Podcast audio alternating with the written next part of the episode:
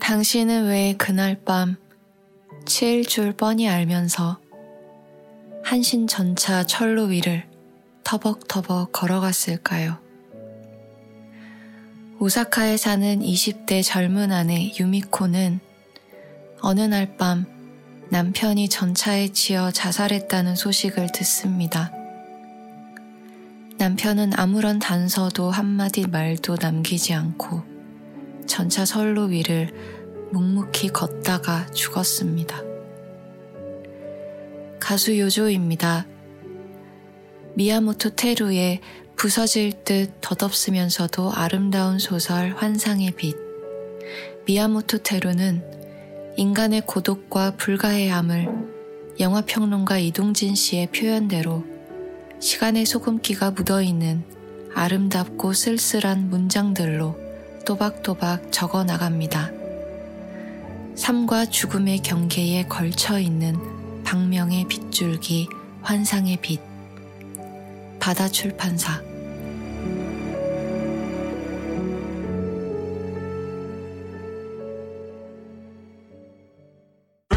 알게 되었다. 매일 달리던 이 길에 숨겨진 아름다움을, 익숙한 풍경 속에 새로움을, 바쁘게만 보이던 도시에 넘치는 힘을. 왜 몰랐을까?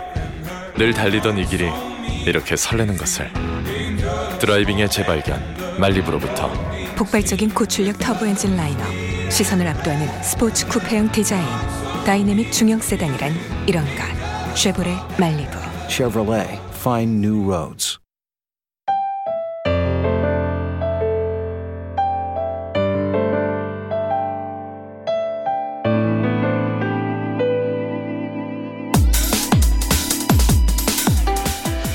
코모레비 나뭇잎 사이로 비쳐드는 햇살은 맑고 윤기 흐르는 잎들은 반짝입니다.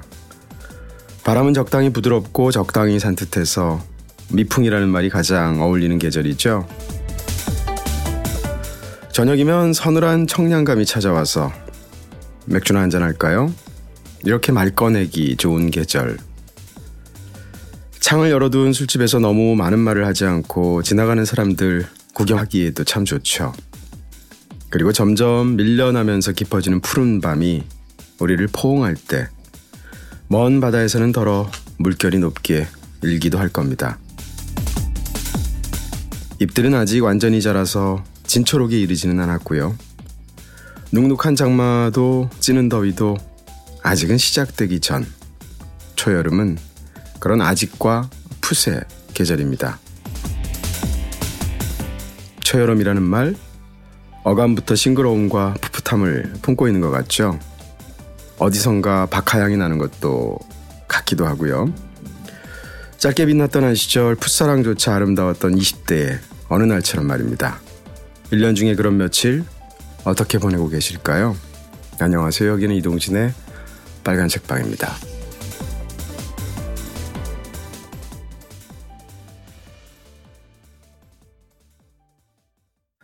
네, 인사는 안녕하세요 해놓고 제가 이렇게 안녕하지 못해서 너무 죄송합니다.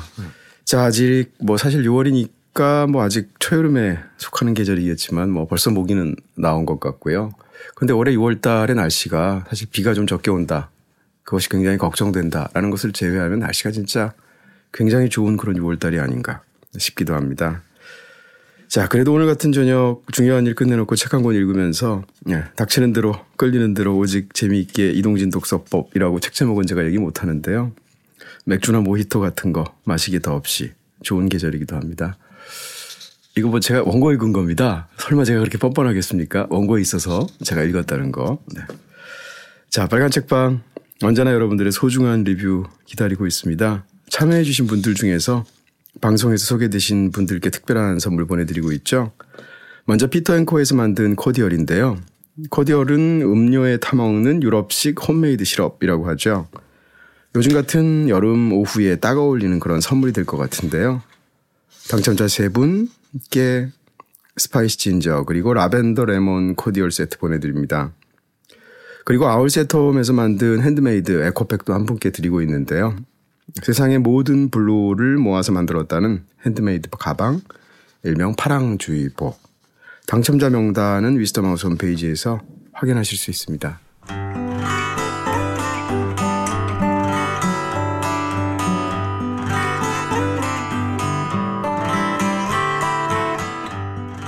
내가 산 책.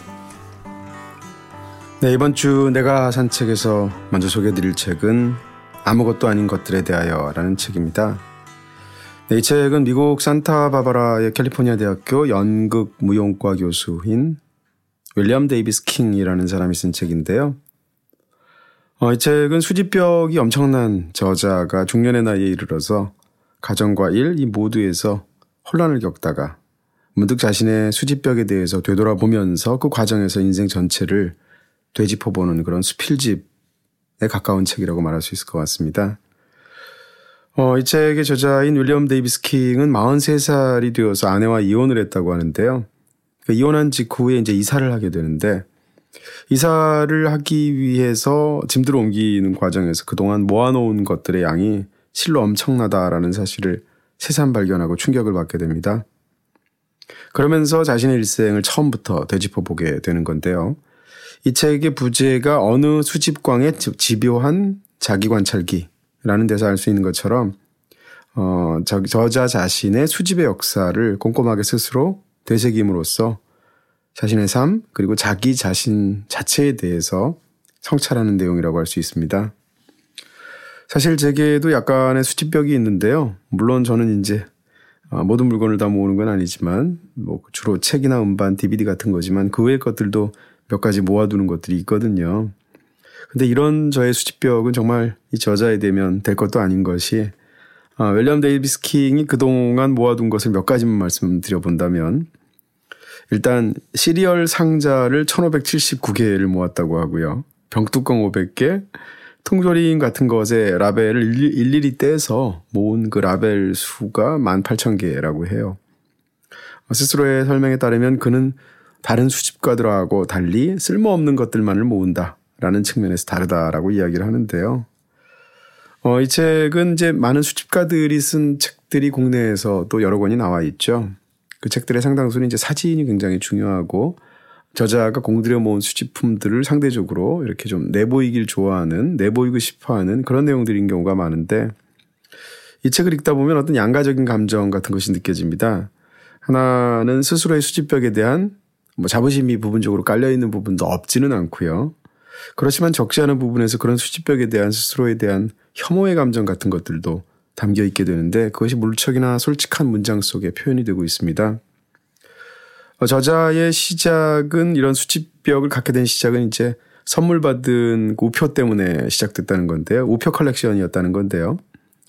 우표 컬렉션을 이제 11살 때부터 시작을 해서 본격적으로 수집에 이제 몰두하게 되는데 자기 스스로 가만히 생각해 보니까 그렇게 수집에 몰두하게 된 강박적으로 그런 이유 중에 하나가 누나 때문이었다라고 스스로 진단한다는 거죠. 주인공의 누나는 이제 신디라는 사람인데 신디는 이제 어려서부터 신체 장애가 있었고 또 정신 질환을 앓았다고 하는데요. 바로 그런 이유 때문에 부모의 사랑을 독차지하려고 과도하게 그 부모의 사랑을 원하고 독점하려고 하는 경향이 강했다는 거죠. 그렇기 때문에 이제 동생인 저자는 어린 시절부터 자신의 소외감, 자신의 결핍감 이런 것들을 수집으로 이제 대체하려고 했다는 건데요. 저자는 그런 자기 자신에 대해서 이렇게 말합니다. 아무것도 아닌 것이나마 소유하고 결합시킴으로써 현실에서는 결코 의미 있는 것을 갖지 못하는 스스로의 마음을 달래줘야 했던 것 같다. 이렇게 이제 자기 자신을 분석하고 있습니다. 이 책은 처음에는 이제 굉장히 희한한 어떤 사람에 대한 호기심에서 시작해서 읽게 되죠. 저 자신이 그랬고요. 그 다음에 수집한 것들이 워낙 희한한 것들이 많아서 그것을 이제 구경하는 재미, 이런 재미들이 굉장히 어, 흥미로워서 읽게 된 책이었는데요. 어, 중반 이후 뒤로 나아갈수록 묘한 감동 같은 것이 사실은 어, 이 책에 담겨 있기도 합니다.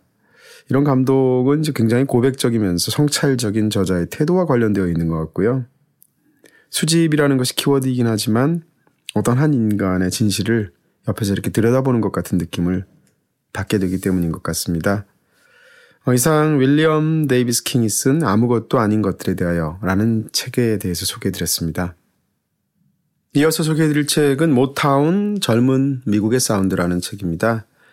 이 책은 이제 두 명의 공저자가 있는데 한 명은 애덤 화이트 또 한 명은 바니 에일스 이 두 사람이 쓴 책입니다.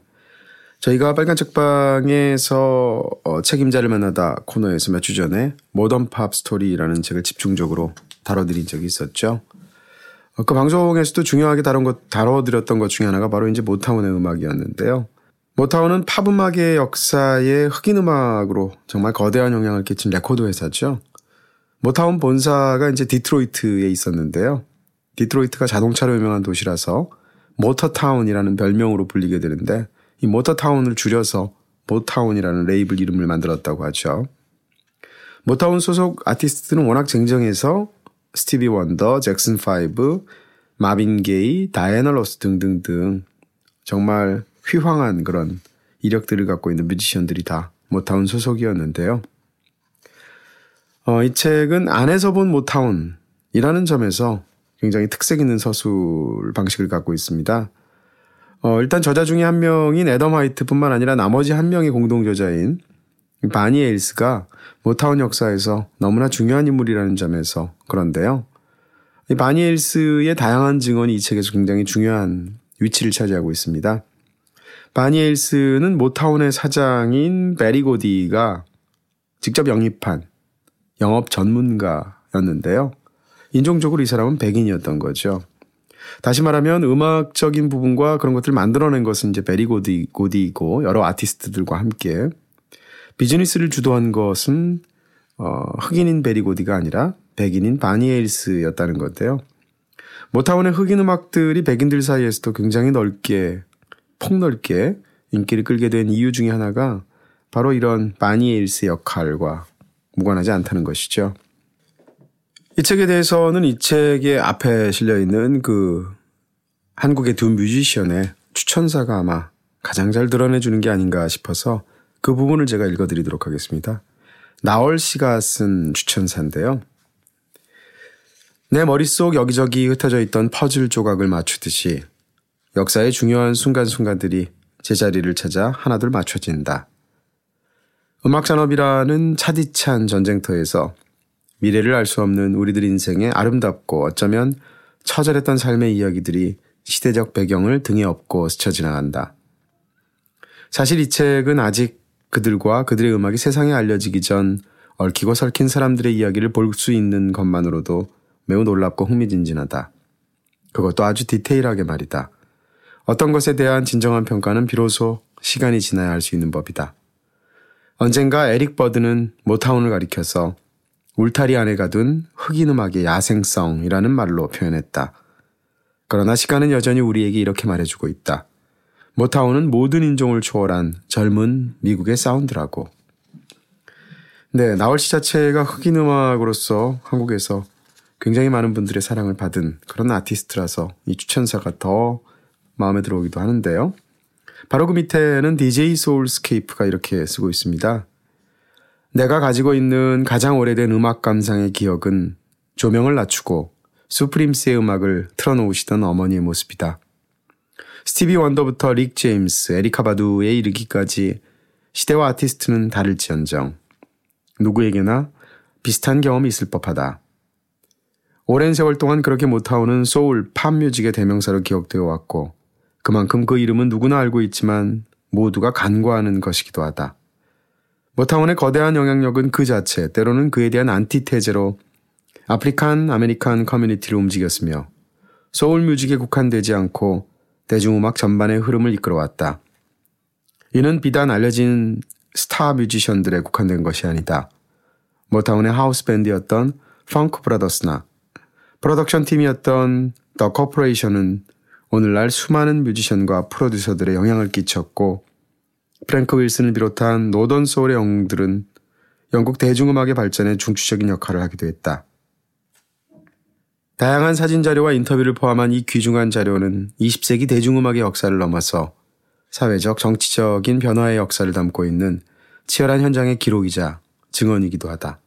그리고 그것은 거센 역사의 소용돌이에서 모타운이라는 이름으로 새겨진 위대한 도전과 성공의 역사로 남았다. 네, 이런 추천사인데요. 어, 책을 읽고 싶다라는 것뿐만 아니라 갖고 싶다라는 그런 욕망을 불러일으키는 책들이 있죠. 제 경우에 이제 최근에 나온 웨스 앤더슨의 책들 혹은 어, 밥 딜런 가사집 같은 책들인데요. 이런 책들은 읽고도 싶지만 그 자체로 이렇게 소장해서 계속 내 곁에 두고 싶고 가끔씩 넘겨다 보고 싶고 이런 충동을 주는 책들이죠. 이 모타운이라는 책도 마찬가지 감정이 저한테 있습니다.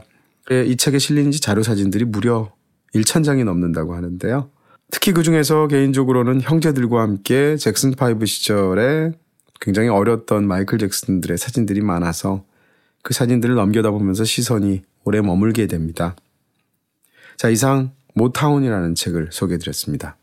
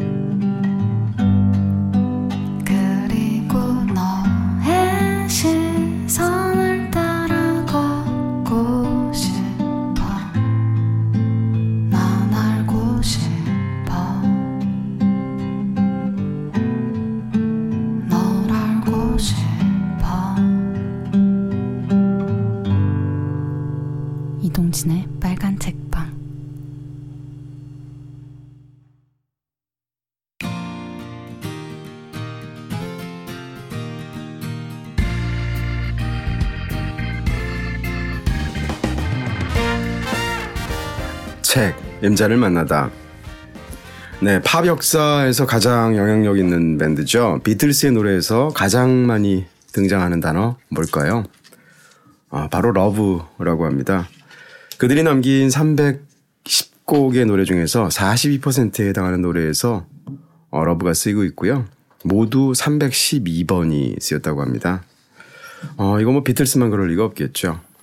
팝이라든지 가요, 영화, 소설 등등 예술작품에서도 가장 많이 다루는 주제가 바로 사랑일 텐데 한국문단에서 드물게 관념적이면서도 형이상학적인 소설을 통해서 정말이지 진지한 사유의 세계를 구축해온 소설가시죠. 이승우 작가가 최근에 이 사랑을 본격적으로 해부하는 소설을 내놓았습니다. 이름하여 제목이 사랑의 생애입니다. 이승우 작가의 아홉 번째 장편 소설인데요. 네, 사랑 그 자체의 속성과 본질을 정면으로 탐구해 들어가는 형식이 정말 이승우 작가님답다. 개인적으로 그런 생각이 들 정도로 무척이나 흥미로운 소설인데요. 근데 제가 이승우 작가님 소설은 약간 알지만 사랑에 대해서는 전혀 모르거든요. 그래서 이분을 모셔야 합니다. 아, 요즘 들어서 작품 세계에서 자체에서 사랑과 연애 이런 걸 본격적으로 다뤄나가는 대작가가 되셨죠. 한국문단과 빨간 책방의 lovely 흑임자. 네. 빨간 책방의 사랑의 신 김중혁 작가님 모시겠습니다. 어서 오세요. 네, 안녕하십니까.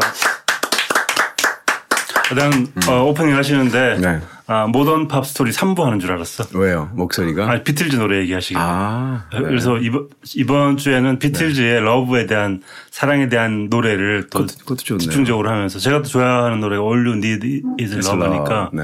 그 얘기를 하면서 음. 뭐 이승우 작가님 소설 많이 했잖아요. 오늘은 비틀즈의 사랑 이야기를. 어, 그럴까? 네. 이거 3시간 얘기할 수 있어요? 비틀스의 Love? 아, 그럼 할 수 있죠. 아, 그래요? 네. 내가 원하는 게 다 사랑이기 때문에. 역시 사랑의 신이구나. 네. 내가 어쩌다 사랑의 신이 됐지? 아, 사실은, 어, 방송 준비하면서 이렇게 상태가 안 좋아가지고 걱정했는데 지금 잠깐 말씀하시는 거 들으니까 아, 오늘은 저는 뭐 뒷짐지고 해도 음, 되겠다. 네. 이런 생각이 들면서. 제가 어지간하면 사실 뒷짐지고 있으시라고 얘기를 하겠는데 네. 하필이면 오늘 다루는 책이 네. 이승우 작가님이잖아요. 아. 이승우 작가님 국내에서 전문가가 한 12명 정도 있는데 네네. 그중 1인자가 제가 보기에는 아. 이동진 전문가는 전혀 아니고요. 네. 네. 제가 사랑은 합니다. 네. 네. 네. 그렇게 얘기할 수 있을 것 같고요. 네. 어, 그, 제가 뭐, 최근에 어떤 책을 냈는데 그 책의 2부에서 그, 이다혜 작가님이랑 얘기할 때, 네. 이다혜 작가가 자꾸 전작주의라는 걸 물어보시는 음, 거예요. 네. 그러니까 어떤 한 작가를 좋아하게 되면 그 작가의 모든 작품을 읽게 되잖아요. 네. 그럴 때 그렇게 어떤 한 작가를 계속 반복해서 읽는 그런 작가가 있느냐. 음. 생각을 해보니까 뭐 예를 들어서 김중혁 작가님의 소설은 제가 다 읽었어요. 그러니까 네. 출판된 것에 네. 국한하면. 그렇지만 네. 중혁 작가님은 아직 뭐 한 30년 쓰신 건 아니잖아요. 네. 그러니까 책 수가 얼마 안 많잖아요. 그렇게 따지게 될 때 수십 년간 쓴 그 사람의 모든 작품을 다 읽은 작가가 내가 누구에 있지? 생각해 보니까 한 명밖에 없는 거예요. 아. 사실상. 네. 네. 최인은? 네. 이승우 작가가 그래서 네. 아 다시 한번 새삼 아 내가 이승우 작가를 참 좋아하긴 좋아하는 이승우 작가님 책이 전체 몇 권인가요? 아, 도합 정확한 개수는 모르겠고요. 네. 제가 한 30여 권 정도를 갖고 있는데 네. 근데 그, 그 중에서도 저도 그렇게 이승우 작가를 좋아했지만 한 두 권 정도가 빠졌었거든요. 음. 수필집 때. 네. 근데 예전에 한번 뵀을 때 그두 네. 권을 채워주셨어요. 야. 활용점정. 보통 그걸 성공한 덕후라고 하죠. 그렇죠, 그렇죠. 네. 그 제가 늘 말씀드리는 것처럼 네. 덕질은 결국 네. 보상받는다. 네. 네. 아 저도 그렇게 나중에 한 30년 썼는데 누군가 와가지고 제가 다 있는데 모든 게 노래가 없어요. 이렇게 아. 얘기를 하면 왜 없지? 네. 당연히 있어야지. 아. 이런 이런 가사 가사 생각, 사와 생각만 해도 싫으네. 네. 내 책이 왜 없어졌어? 아 그런 생각을 하면 아 되게 기분 좋고 기쁠 것 같아요. 지금까지 써왔던 소설 글들이 헛되지 않았구나 그런 생각을 하면서 굉장히 좋을 것 같은데 아, 이번 책이 네. 저는 어 받은 지 좀 됐었는데 지금 계속 놔두고 있다가 왜 놔두고 있었냐면 하시겠지. 이동진 작가님이 음. 하자고 하실 거야. 그때 읽어야지. 라고 생각을 하고 안 봤거든요. 그래서 네네. 안 봤는데 이 표지가 전 계속 눈에 밟히더라고요. 오. 어. 이 표지가 일단 네. 그 일러스트레이션 하는 이강훈 씨가 네. 이강훈 씨를 개인적으로 좀 아는데 이강훈 씨 스타일이 약간 아니에요. 아, 그래요? 네. 근데 이 그림이 보고 있으면 네. 굉장히 회화적인 데다가 음. 약간 에일리언 생각나지 않으세요? 나도. 그죠? 이게 뭐예요? 나는 또 약간 그 스페인의 하몽? 돼지 뒷다리 요리. 이게 네. 저는 제가 아, 그건 너무 심한 거 아닌가? 네. 이게 약, 저는 옥, 약간 제가 옥자를 봐서 그래요. 네. 저도 봤어요. 아 그러시구나. 네. 네. 영화인이시니까. 이게 꼬치에서 누에 꼬치 같이 이렇게 아. 부활, 그러니까 잉태하는 그래서 그 거기서 아. 생성되는 어떤 장면을 그린 게 아닌가. 네. 위에 살짝 올라와 있는 게 어떤 생명체인 음. 것 같아요. 오, 진짜네요. 이게 허물을 벗는 것처럼. 그래서 이게 말하자면 사랑의 생애니까 어떤 사랑이라는 추상적인 개념을 시각적으로 묘사를 한것 같은데 아름답기도 한데 어느 순간 약간 섬뜩하게 돼서 음. 이 책을 안 보고 있다는 게 계속 찜찜하더라고요. 이 사랑의 생애를 요즘 다 글씨 줄이잖아요. 제 책은 다 닭글 오제 이렇게 줄이잖아요. 네네. 그런 식으로 사생이야 사생. 네. 좋아하시죠 이 책? 이 책. 무섭잖아요. 이 책 좋아하시죠? 그럼요. 사생 팬이시다. 그러니까 네. 사생 팬. 그 얘기 하려고 그랬는데 정말 그런 생각이 들고요. 네. 표지 생각은 잘 안 했는데 네. 아닌 게 아니라 이게 더군다나 또 하드 커버로 돼 있는데 네. 이게 또 이 책이 약간 특성하고 맞아 보여요. 네. 그래서 괜찮다. 네. 저 표지도 마음에 들고 이 책 장정도 참 좋, 좋고 네. 이게 사실은 뭐 자세하게 얘기를 하겠지만 음. 책이 스토리가 그렇게 중요하지 않은 책이고 네. 자주 펼쳐봐야 될 것 같은 책이에요. 네. 단상들이 많아가지고 맞아요. 그런 의미에서 이 장정 자체가 어, 소프트 커버가 아니고 하드 커버를 하는 건 굉장히 현명한 선택이었다. 음, 그런 생각이 들더라고요. 맞습니다. 네. 근데 먼저 이 책에 본격적으로 들어가기 전에 중엽 작가님이 사실은 그동안 쓴 소설량이 아주 적지는 않은데 네. 거기서 사실은 이 사랑의 문제를 집중적으로 탐구하거나 이런 경우가 드물었잖아요. 없었죠, 거의. 그러다가 가장 이제 최근에 오다 보면 뭐 성의 문제, 사랑의 문제 이런 것들을 집중적으로 다루고 계시잖아요. 네. 왜 그런 거예요? 왜 옛날에는 안 다루고 뒤늦게 네. 그 연세에 왜 다루고 계시는 건가요? 연세에 네. 어, 돌이켜 보면요. 네. 사랑에 대해서 다룬다는 건 굉장히 어, 잘해야 되는 게 굉장히 보편적인 주제이기도 하지만 굉장히 특수한 어떤 이야기를 잘 해야 되는 건데 네. 그잘 못하면 되게 식상해지고 뻔해지는 측면이 분명히 있습니다. 네. 그래서 사랑을 다루려면 정말 보편적인 것에서 아주 뛰어난 감동을 자아내거나 맞아요. 아주 특수한 경우에서 보편적인 감동을 자아내는 방식으로 써야 되는데 네. 자신이 없더라고요. 어. 그리고 워낙에 사랑이라는 아까 뭐 비틀즈 얘기도 하셨지만 네. 사랑이라는 주제는 거의 모든 작가들 거의 모든 음, 음. 아티스트들이 다루고 있는 주제에서 네. 나는 다룰 자신이 없다. 음. 그래서 계속 어 좀 쟁여놨다가 나중에 해야지라고 생각을 하다가 시간이 좀 되니까 정말 그런 생각이 들었는데 음. 아 그래도 사랑이라는 이 주제를 음. 피해갈 수는 없겠구나 네. 그런 생각을 이제 최근에 하게 되면서 네. 조금씩 들어가고 있는 것 같고요. 음.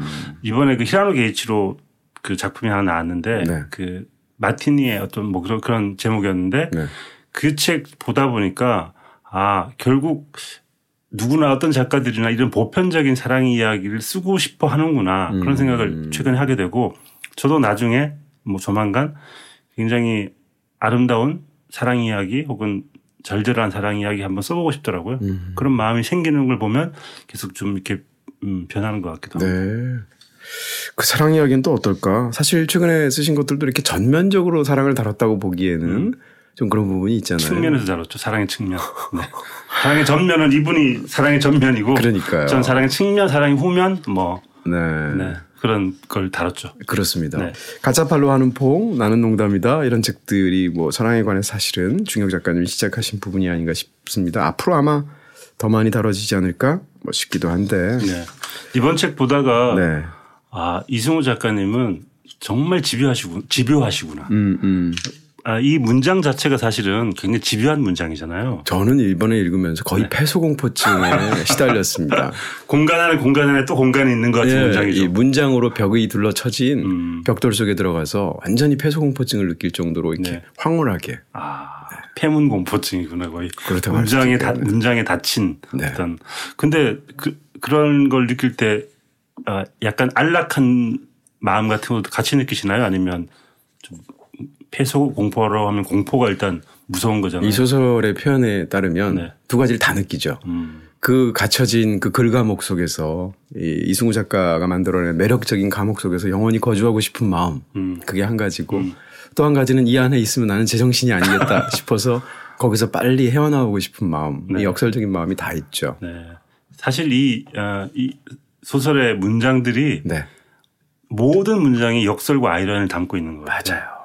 하나로 규정하다가 네. 그 규정을 뒤틀고 음. 다시 회전하고 꺾고 뒤집어 보고 그러다가 또 한 번 그 문장을 다시 한번 들여다보게 만드는 말하자면 한 문장 가지고 계속 돌려보고 뒤집어 보는 같은 느낌을 이 소설 전체를 하고 있는데 그게 이제 어 이승호 작가님의 문장 스타일이기도 하겠지만 이번 소설이 가지고 있는 그리고 방향성 음. 같은 게 그런 거여서 맞습니다. 더 잘 어울렸던 것 같아요. 아마 뭐 이승우 작가님의 소설들을 이전에 많이 접하지 않은 독자의 경우에 이 책을 보다 보면 어 이건 뭐 알랭드 보통 아니야 음. 이렇게 생각을 음, 굉장히 네. 많이 하시는 분들 실제로 있는 것 같고요. 네. 근데 뭐 왜 나는 너를 사랑하는 것 같은 작품을 보시면 그 작품 속에서 사랑에 대한의 일반적인 사색과 거기서 실제 주인공들이 벌이는 사랑의 얘기가 분리가 되지 않잖아요. 네. 그리고 전자가 후자의 어떤 양념이 아니잖아요. 네. 그것 자체가 어떻게 보면 핵심이 되는데 어, 그런 방식의 또 다른 소설이 이거라고 말할 수 있을 것 같고요.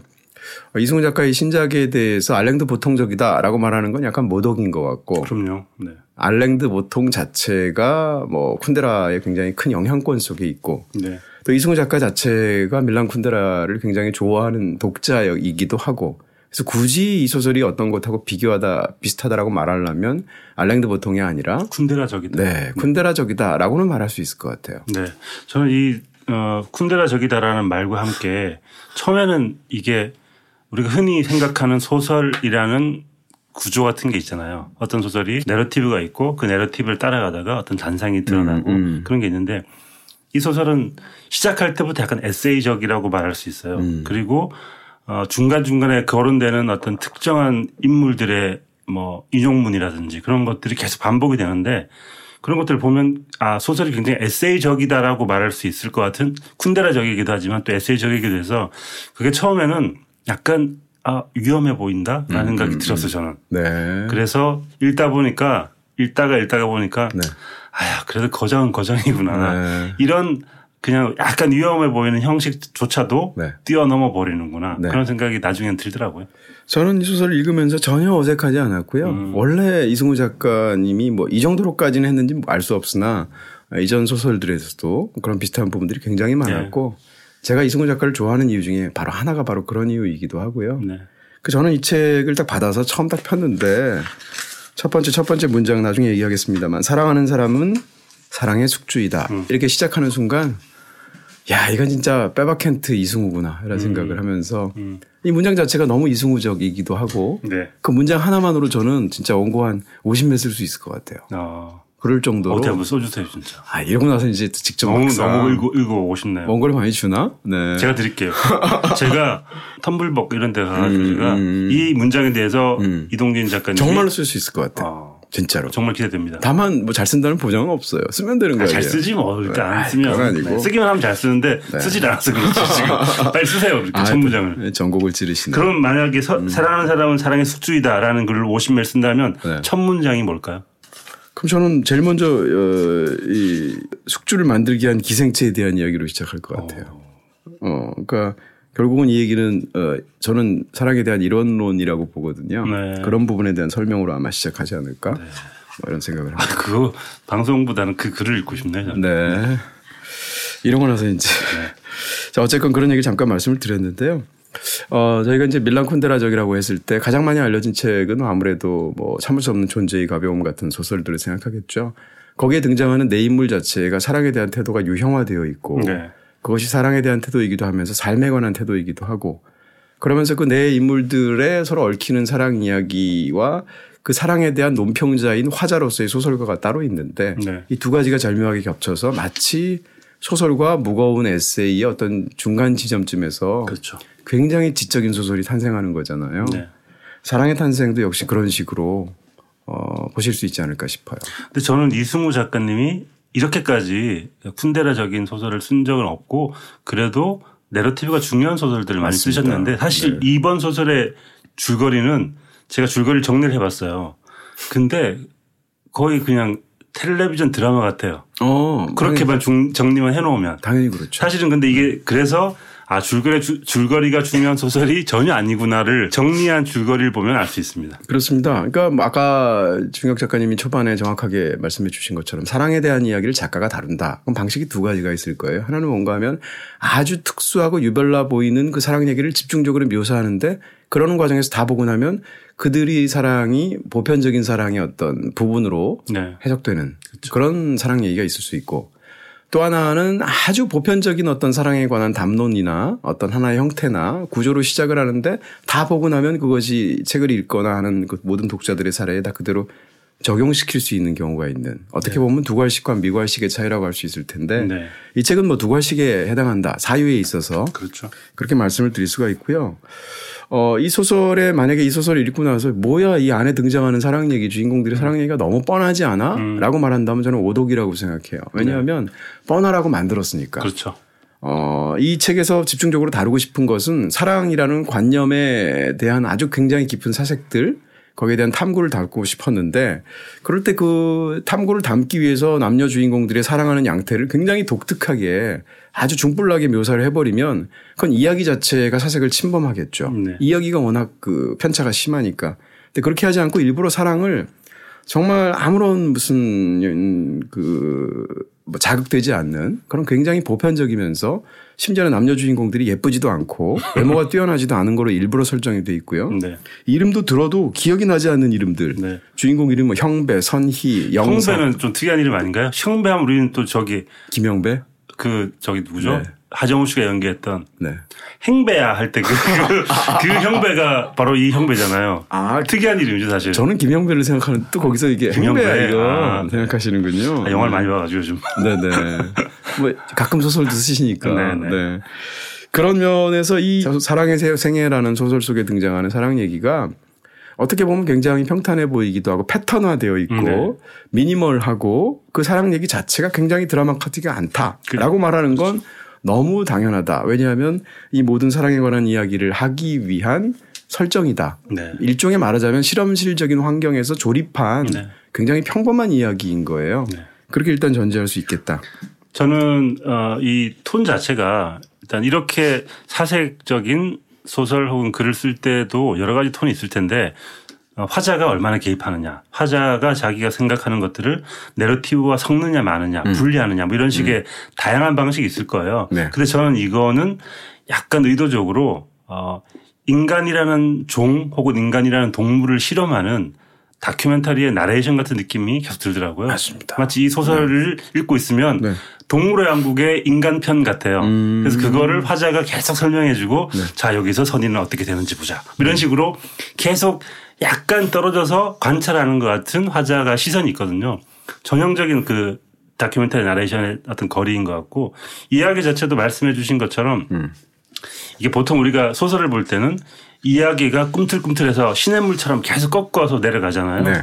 회전하고 약간 돌멩이를 만나면 또 뛰어넘고 그런데 이건 거대한 강물 밑에 유유히 흐르는 강물 아래에서 음. 아주 천천히 움직이는 그런 이야기 같은 느낌이 있어요. 네. 그래서 언뜻 보면은 사실은 이야기 같지도 않은 음. 그래서 그냥 큰 그림에 포함되는 것 같은 그런 이야기여서 맞습니다. 전혀 특별하지 않지만 우리는 그 이야기가 아니라 큰 강을 봐야 하는 그런 소설이라는 생각이 들더라고요. 아니 실제로 이 소설의 양을 보면 이 소설 속에서 구체적인 인물들 형배니 음. 준호니 혹은 영석이니 네. 선희니 미영이니 하는 사람들의 어떤 사랑 얘기가 나오게 되는데 그 사랑 이야기의 비중 자체가 그러니까 양적인 비중, 음. 질적인 비중이 아니라 비중 자체가 한 25%밖에 안 되지 않나요? 그렇죠. 75%는 사랑에 대한 일반적인 음. 담론들, 네. 사색들 이런 것들이 이걸 갖고 있어서 사실은 이 책은 한 번에 후루룩 읽을 수가 없는 소설입니다.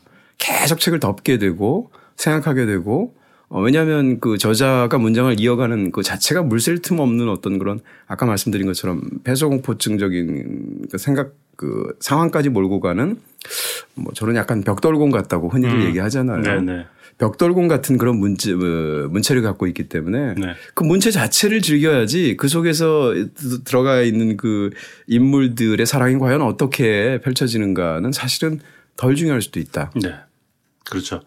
어, 저는 이 작품이 이제 2017년 최근에 그 나왔죠. 그리고 어, 그래서 이 작품이 언제 쓰여졌을까 고민을 해보다가 네. 어, 새로운 어떤 발견을 했습니다. 네. 제가 이 작품을 보다가 54페이지에 보면요. 이런 얘기가 있습니다. 그녀는 자기가 살아있다는 느낌을 받았다. 그러니까 이 감격은 오래 준비하고 여러 번 떨어진 사법시험에 마침내 합격한 어떤 사람이 느낀 것이나 호주 오픈에서 처음으로 우승한 어느 테니스 선수가 느낀 것이나 처음으로 관중 앞에서 자기 노래를 부르게 된 신인 가수가 느낀 것이나 차이가 없다. 음. 작가는 비유를 할 때 가까이 있는 걸 하게 됩니다. 네. 그래서 제가 음. 조사를 좀 해봤습니다. 네. 왜 하필 호주 오픈에서 처음으로 우승한이라고 했을까? 음. 제가 아, 자료를 조사해봤더니 2014년 보통 테니스 경기 중에서 호주 오픈이 가지고 있는 의미가 있습니다. 네. 호주 오픈은 모든 테니스 메이저 경기 중에서 제일 먼저 하는 대회예요. 1월 1월에 하고 음. 그래서 호주 오픈을 보면 그 해의 테니스 패션을 알 수 있습니다. 그래서 굉장히 중요한 대회예요. 2014년 1월에 어떤 일이 있었냐면 네. 스위스의 선수 스타니슬라스 바브링카가 우승을 합니다. 음, 이게 왜 중요하냐면 네. 아, 호주 오픈에서는 대부분 아, 로저 페더러 라파엘 나달이 계속 우승을 했었어요. 네네. 이 선수가 처음으로 우승을 한 거예요. 오. 어. 그리고 메이저 대회 첫 우승이었습니다. 이 그때 그때 쓰신 소설이군요. 제가 그렇게 생각을 해보게 되는 거죠. 네. 그래서 어 여러 가지 추측할 수 있는데 이승우 네. 작가님이 테니스를 좀 보시는데 아. 호주 오픈을 보다가 처음으로 이 바브링카 우승을 한 걸 보고 너무 기뻤던 거죠. 아. 그래서 이걸 소설에 써야 되겠다. 이따 전화해서 꼭 확인해 보는 걸로. 그렇죠. 네. 그러니까 제가 소설가로서 테니스 시합에서 처음으로 우승한 이라고 하면 되는데 왜 하필 호주 그렇죠. 오픈이라고 했냐는 거죠. 그러네. 이게 2014년을 의미하는 겁니다. 아. 그러니까 또 하나 조사를 해봤습니다. 네. 2014년 아, 데뷔한 가수가 누굴까? 네. 자기 노래를 부르게 된 신인 가수가 나오잖아요. 네. 과연 누굴까? 2014년 데뷔한 사람을 찾아봤더니 네. 갓세븐, 마마무, 라붐, 러블리즈, 위너 이런 그룹들이 데뷔를 했어요. 이승우 작가님이 갓세븐을 알고 뭐, 뭐, 뭐 쟤네 중에 누구 한 명을 알고 있기 때문에 이 그룹을 좋아하기 때문에 이걸 쓰지 않았을까. 아. 또 하나 놀라운 사실은 2014년 네. 데뷔한 그룹 중에 레드벨벳이 있습니다. 네. 레드벨벳. 지겨워, 지겨워. 레드벨벳 지겨워. 네. 그래서 이승우 작가님도 레드벨벳을 좋아하는 게 아닌가 네. 추측을 하면서 네. 풀어봐야지 그런 생각을 했고 네. 그래서 이 소설이 쓰여진 시기는 2014년 1월에서 한 3월 사이가 아닌가라고 제가 추측을 했습니다. 네. 레드벨벳을 마치 이 책에 나오는 데스데모나 다루듯이 네. 어? 오델로의 그 질투의 대상인 네. 일종의 어떤 그 팬으로서 라이벌감 같은 걸 느끼시나 봐요. 네. 아무튼 작가로서 이렇게 어, 이 글이 쓰여진 시기나 작가의 어떤 머릿속을 들여다보는 것 같은 음. 놀라운 어떤 어, 어, 뭐랄까 조사력이 아닌가라는 생각을 자평을 해봅니다. 어, 그럼 사, 오래 준비하고 여러 번 떨어진 사법 시험은 왜 나왔을까요? 나머지 이건 모르겠어. 개인적으로 네. 주변에 아는 사람이 있지 않을까? 네. 네. 자, 어쨌건 이 세 가지 한번 이제 레드벨벳 팬이신지 한번 전화로 꼭 물어보는 걸로. 제가 볼 레드벨벳 아니면 마마무 스타일 좀 좋아하실 것 같기도 하고. 저는 이승훈 선생님이 마마무를 아예 모른다라는 것에 제 진짜 손 모가지는 못 걸고. 아니, 의외로 100원 겁니다. 이승훈 작가님이 네. 어, 학교에서 그 학생들 가르치잖아요. 네. 그래서 학생들 가르치다 보면 학생들과 소통을 많이 하게 되고 네. 이런 그룹들의 이름을 들어볼 수밖에 없습니다. 그래서 네. 제가 보기에는 이름은 안다는 쪽에 저도 아니요. 제 손톱을 걸겠습니다. 정말로 우리 만 원 내기 합시다. 만 원빵. 네. 만 원빵 합니다, 지금. 네. 네. 전화해서. 그러니까 갓세븐, 마마무, 라붐, 러블리즈. 아니, 그렇게 다 얘기하면 안 되고, 마마무 아십니까? 마마무. 딱 찍어서. 물어보면 나는 네. 모른다의 만 원, 네. 아신다의 만 원이잖아요. 네. 아, 자 그렇게 말씀을 드릴 수가 있을 거. 어 재밌는데 네. 그 부분. 그렇죠. 아니 호주 오픈은 진짜 맞는 것 같아요. 네, 뒤에 건 약간 경강부회 같은 느낌이 있는데. 자 그런 이야기를 할 수 있을 것 같고요. 그러니까 한마디로 이 책은 무슨 사랑의 존재론 혹은 뭐 사랑의 생물학 혹은 사랑의 생태학 음. 이렇게 얘기할 수 있을 것 같고요. 네 그리고 네. 이승우 작가님이 워낙 어, 다른 작품에서도 그랬지만 좋았던 부분이 아 보통 남자들이 쓰는 소설 그리고 어떤 아, 남자들이 쓰는 이야기들은 폭력적인 어떤 과정이 수반되거나 영화도 많이 그렇긴 한데 어떤 이야기를 풀어나갈 때 한 사람의 폭력이 다른 사람에게 미친 영향이거나 그걸 해결할 때 폭력으로 해결하거나 그런 식의 이야기들이 참 많은데 이승훈 작가님 절대 그러시진 않는 것 같아요. 굉장히 식물적 인간형들이 등장을 하고 이 소설에서도 어떤 인물들이 상처를 받거나 괴로워할 때도 스스로 자기를 파멸하거나 자기를 파괴하는 방식으로 이야기가 풀려나가지 상대방에게 어, 신체적 폭력이나 가해를 하지 않는다는 점에서 이승훈 작가님이 이야기하고 싶어하는 세계가 분명히 있는 것 같아요. 네, 저는 그걸 그렇게 이해합니다. 예를 들어서 나중에 뭐 아마 2부쯤에 자세히 얘기할 것 같은데 이 책에서 가장 이 사랑 얘기에서 가장 중요한 사건으로 보이는 어떤 사건이 사실상 생애 이면의 어떤 사건하고 굉장히 흡사해요. 네. 흡사한데 두, 그두 가지 에피소드 사이에서 묘한 차이가 있습니다. 음. 그 중에 하나가 말씀하신 폭력성인데요. 네. 어, 상대적으로 이 사랑의 생애에서 그런 폭력적인, 직접적인 폭력을 묘, 어, 이렇게 구사하는 그런 남자들이 없는 이유, 이유는 어 물론 시대의 변화도 있을 것이고 네. 이승우 작가의 변화도 있을 거지만 저는 어떻게 이해하냐면 이 이야기 속에서 이야기에 폭력 같은 걸 넣게 넣게 됐어요. 삼각관계인데 거기 삼각관계에 연루된 두 남자가 폭력이 연루가 됐다. 음. 이렇게 되면 그 얘기 자체가 너무 중요하거든요. 그 네. 사건이. 그러면 그렇죠. 이 사랑에 관해서 보편적인 어떤 담론을 전개하는데 이야기가 난폭하게 틈입해 버리게 된단 말이죠. 그 그렇게 하지 않기 위한 일종의 선, 설정의 컨트롤처럼 저한테는 보이는 음, 겁니다. 네.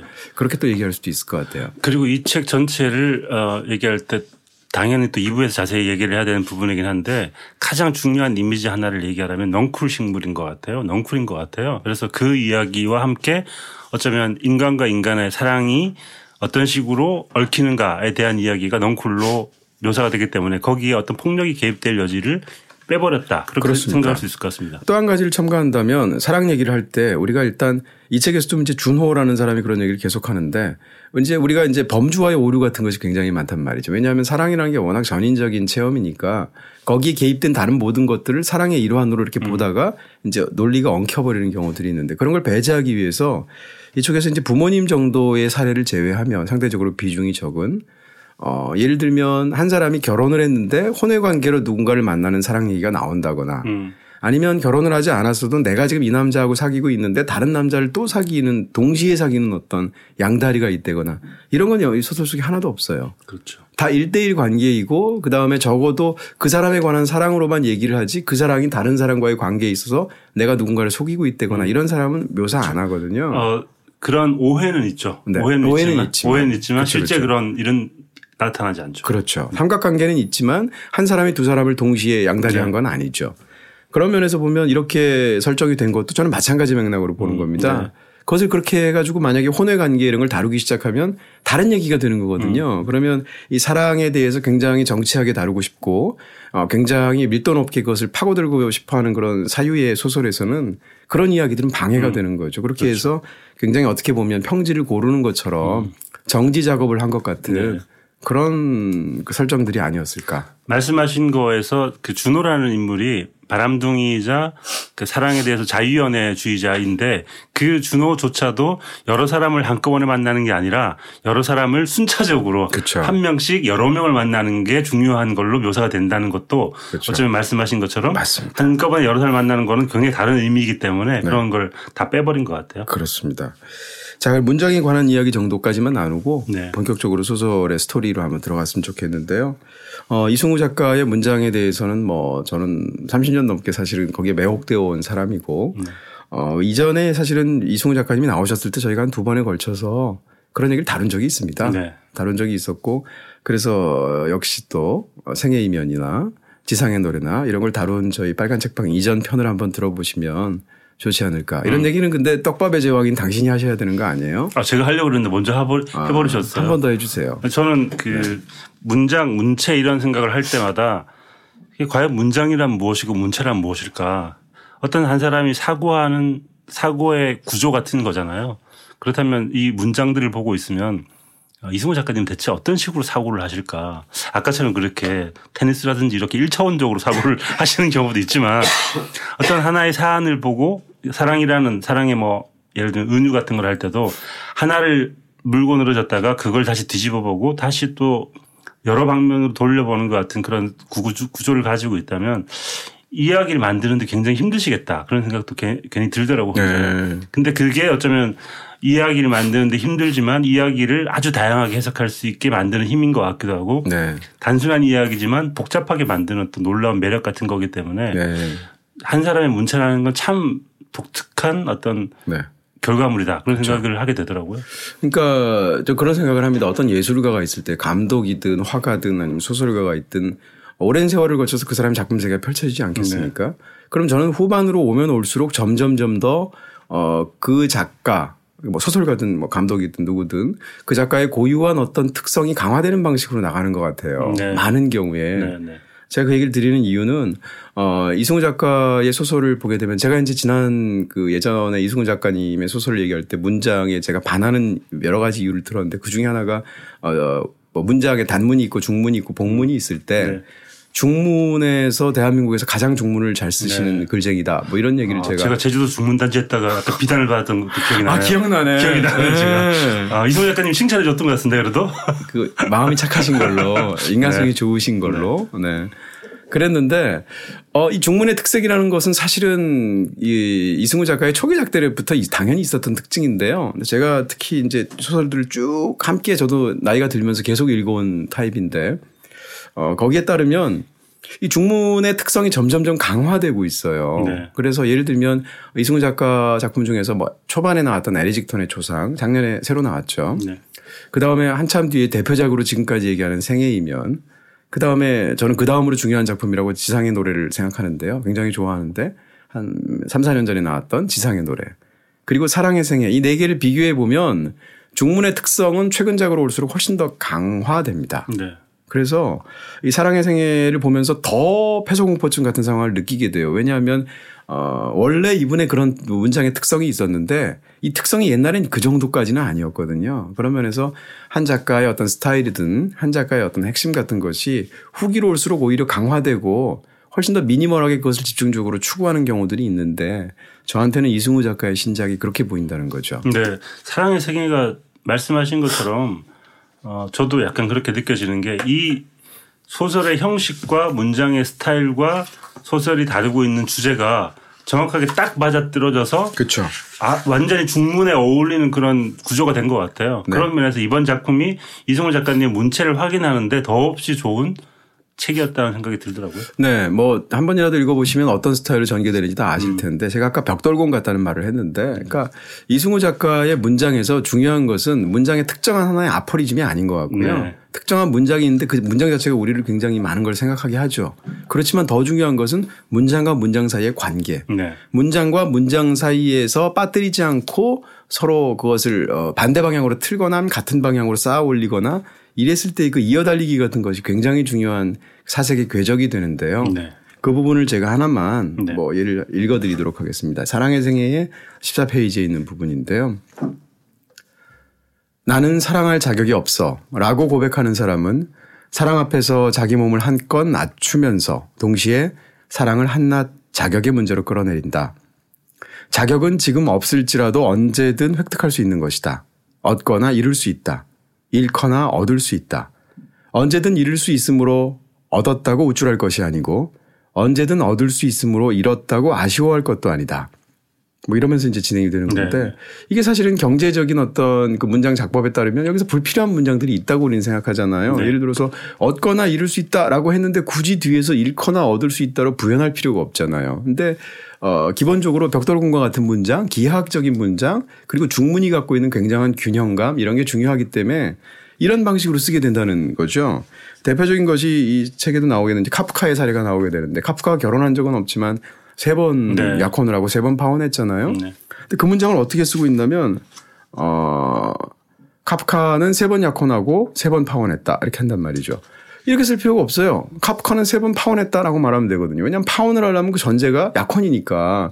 그러니까 파혼을 했다는 말 자체가 이혼을 했다고 얘기를 하면 이혼했다는 사실 자체가 결혼을 했다는 것을 전제하고 있잖아요. 근데 이승우 작가는 앞에 얘기를 써준단 말이죠. 그래서 우리는 일반적으로 결론으로서 결과로서의 이혼이나 파혼만 본다면 그 앞에를 보는 거죠. 그 말인 즉슨 그것을 같이 말을 하면서 그 자체로 균형을 잡기도 하지만 한 문장 안에서도 말하자면 생애를 다루고 있는 거예요. 네. 그런 측면에서 봤을 때 어, 이런 그 중문들이 갖고 있는 매력, 그 다음에 이 사색이 꼬리를 물면서 어, 어떤 이야기를 펼쳐내는 그런 부분에 있어서의 매력은 어떻게 보면 사랑의 생애에서 네. 어, 이 소설의 특성 때문에 극대화된 부분이 있다. 네. 말씀해 주신 것처럼 아까 그 문장 중에서도 얻거나 잃을 수 있다. 잃, 잃거나 얻을 수 있다라고 뒤집는 것은 그러니까 우리가 하나의 사랑의 생애에서 거의 대부분에서 네. 우리가 사랑이라는 걸 어떤 사람은 이렇게 얘기를 하는데 뒤집어 볼 수 있지 않을까? 얻거나 잃을 수 있다를 뒤집으면 잃거나 얻을 같은 이야기인 것 같지만 사실은 그게 네. 같은 이야기가 아닐 수 있다는 얘기를 하는 것 같고요. 그렇죠. 제가 하나 문장을 말씀드리면 행복에 대한 얘기를 하면서 이런 얘기를 음. 한 이런 문장이 나옵니다. 행복해 본 적이 없는 사람은 행복해 본 적이 없기 때문에 행복한 상태가 어떤 것인지 모르고 그럼에도 혹은 그렇기 때문에 행복한 상태를 동경하고 그렇지만 행복한 상태가 어떤 것인지 모르기 때문에 자기가 행복한 상태에 있는지 그렇지 않은지 자각하지 못한다. 하는 이 문장인데 여기에서 그럼에도 그렇기 때문에 그렇지만 이 세 개를 가지고 이 굉장한 사유를 가지고 있는 것 같아요. 여기서 한번 이세 개의 부사를 어떻게 뒤집느냐에 따라서 이 모든 행복에 대한 생각을 추상화된 것들을 문자로 조직해내는 것 같은 그런 어떤 치밀한 문장이 아닌가라는 생각이 들더라고요. 우리가 뭐 그러니까 김현식 교수가 오래전에 이승우 작가의 문장에 대해서 강철 같은 문장이다라는 음. 예, 말씀을 하신 적이 있는데 100% 동의가 되고요. 제가 이제 물샐 틈 없는 문장이라는 표현을 쓰잖아요. 네. 근데 어 문장 자체도 그렇지만 문장이 이어나가는 방식에서 모든 경우를 다 다루려고 하는 그런 특성이 있어요. 그렇죠. 왜냐하면 그것이 사유이기 때문에 네. 사유라는 것이 어, 그 해당 어떤 주제를 다루고 있을 때 그 주제에서 가능한 경우의 수가 있을 텐데 그 경우의 수를 다 다루는 겁니다. 근데 사실 소설은 그렇게까지 할 필요가 없잖아요. 그런 면에서 굉장히 익숙한 어떤 독특한 어떤 부분들이 생기게 되는 건데 제가 조금만 읽어드리겠습니다. 주인공인 어, 형배가 오랜만에 2년 10개월 만에 옛날에 잠깐 썸을 타다가 헤어지게 된 선이라는 여자를 다시 만나게 되는데 그 뒤에 앉아서 결혼식장에서 우연히 만나다 보니까 자기가 뒤에 우연히 앉아서 귀를 쳐다보게 되는데 그 여자의 귀파키 모양이 하트 모양이라는 음. 거죠. 이전엔 한 번도 본 적이 없는데 그래서 난 사귀었는데도 모르는데 이런 생각을 하면서 어, 그 귀, 귀에 대해서 묘사하는 대목입니다. 그는 그녀의 귀를 본 적이 없었다. 그는 자주 그녀를 만났고 그녀의 귀는 누구나 볼 수 있도록 항상 노출되어 있었고 그래서 자주 만난 만큼 자주 보았다고 생각했지만 혹은 그런 생각조차 하지 않았지만 그런 생각조차 하지 않을 정도로 당연하게 생각했지만 정말로 그녀의 귀를 의식적으로 본 적은 한 번도 없었다는 사실이 갑자기 깨달아졌다. 그러니까 의식적으로 본 적이 없는 것의 모든 경우의 수를 다 나열을 하는 거죠. 네. 예를 들면 이런 것들이 어 말씀드린 대로 일반적인 언어의 경제성이라는 측면에서 아까 읽어주신 문장도 그 짧은 문장 안에 행복이란 말이 몇 번이 들어갔습니까? 네. 일반적으로는 사실은 문장을 쓸 때 굉장히 그 경계하는 것 중에 하나가 패러프레이즈인데 네. 부연을 하지 않으려고 하는 거 반복하지 않으려는 거 앞에 영화라고 썼으면 뒤에는 영화라는 말 또 안 쓰고 작품이라고 바꾼다거나 이렇게 쓰는 게 문장의 기술인데 그렇게 하지 않으신다는 거죠. 그리고 오히려 그 말들을 집요하게 반복한다는 거죠. 그래서 상대적으로 지시대명사를 덜 쓰고 네. 오히려 그 고유한 명사라든지 아니면 뭐 이런 말들을 훨씬 더 반복해서 자주 사용한단 말입니다. 이제 이런 것들이 사실은 굉장한 특징이라고 말할 수 있는 거죠. 네. 사유의 궤적이라고 말씀하신 게 정확한 지적, 정확한 표현인 것 같고요. 근데 흔히 사유의 궤적이라고 했을 때 네. 어떤 사람이 자신의 사유의 궤적을 그대로 드러내는 문장을 쓰려면 굉장한 자신감이 있어야 됩니다. 음. 왜냐하면 자신의 사유의 궤적을 그대로 드러내 보여야 되기 때문에 예를 들어서 뭐 되게 그 어이없는 생각들은 어, 약간 집중하지 못하는 생각들이 파편화되는 게 많을 수밖에 없는데 네. 그것들을 다 드러내 보이면 네. 그러니까 내가 생각하는 것들을 다 까발려야 되는 거예요. 음. 그럴 때 생기는 자신감이 없으면 네. 제가 보면 이런 문장을 쓰는 게 불가능하다 그런 생각이 들고 물셀 틈 없다라는 문장도 말씀도 맞는 것 같고 네. 이렇게 물셀 틈 없다 보니까 오히려 음, 이 소설 전체에 유머 같은 게 좀 없어지는 단점이 음. 있는데 그 유머를 어떻게 보충하기 위해서 제가 보기엔 준호라는 캐릭터를 아. 약간의 유머러스한 네. 사람으로 맞습니다. 넣은 것 같아요. 근데 심지어 그 유머러스하게 투입된 준호마저도 너무 통찰이 뛰어나고 네. 말이 너무 정산 유수 같아가지고 네.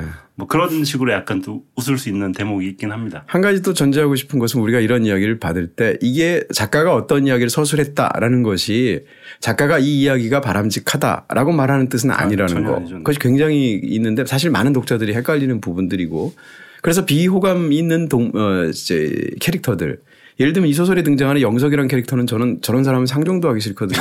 개인적으로는 그래요. 네. 나쁘다는 뜻이 아니라 네, 네. 옆에서 같이 있으면 밥 먹기도 싫은 사람이거든요. 근데 그 사람이 이 소설엔 주인공 중에 한 명인데 근데 그 사람의 저런 사랑은 진짜 병든 사랑이다. 혹은 이렇게는 말할 수 있겠지만 그건 현실의 문제인 것이고 어, 어떤 작품에서 서사를 다루는 예술이 있다고 할 때 영화든 뭐 소설이든 무엇이든 간에 그 서기서 다루는 서사는 사실은 현실이 아니라는 겁니다. 우리는 그것을 현실이라고 착각하죠. 왜냐하면 현실과 닮아 있으니까. 근데 그 현실이 아니고 말하자면 재구성된 현실이라는 거고 그 재구성된 현실을 통해서 작가는 하나의 세계를 창조하는 사람들인 거잖아요. 네. 그러니까 이걸 보고 우리의 어떤 도덕관이나 이런 걸 가지고 사실은 일차적으로 대입을 해서 이 인물들이 굉장히 혐오스럽다.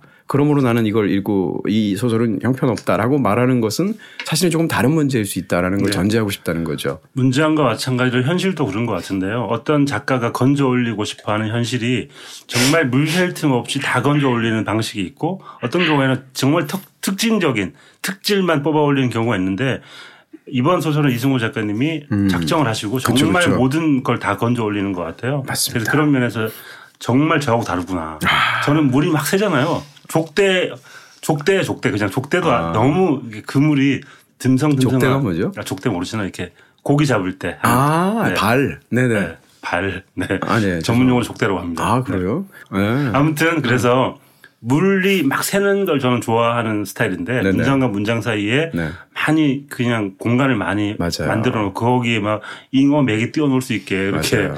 노는 쪽인데 이승우 작가님은 정말 촘촘하게 네. 직조하셔가지고 맞습니다. 아 정말 다르구나 그런 생각을 하게 됐습니다. 네. 네.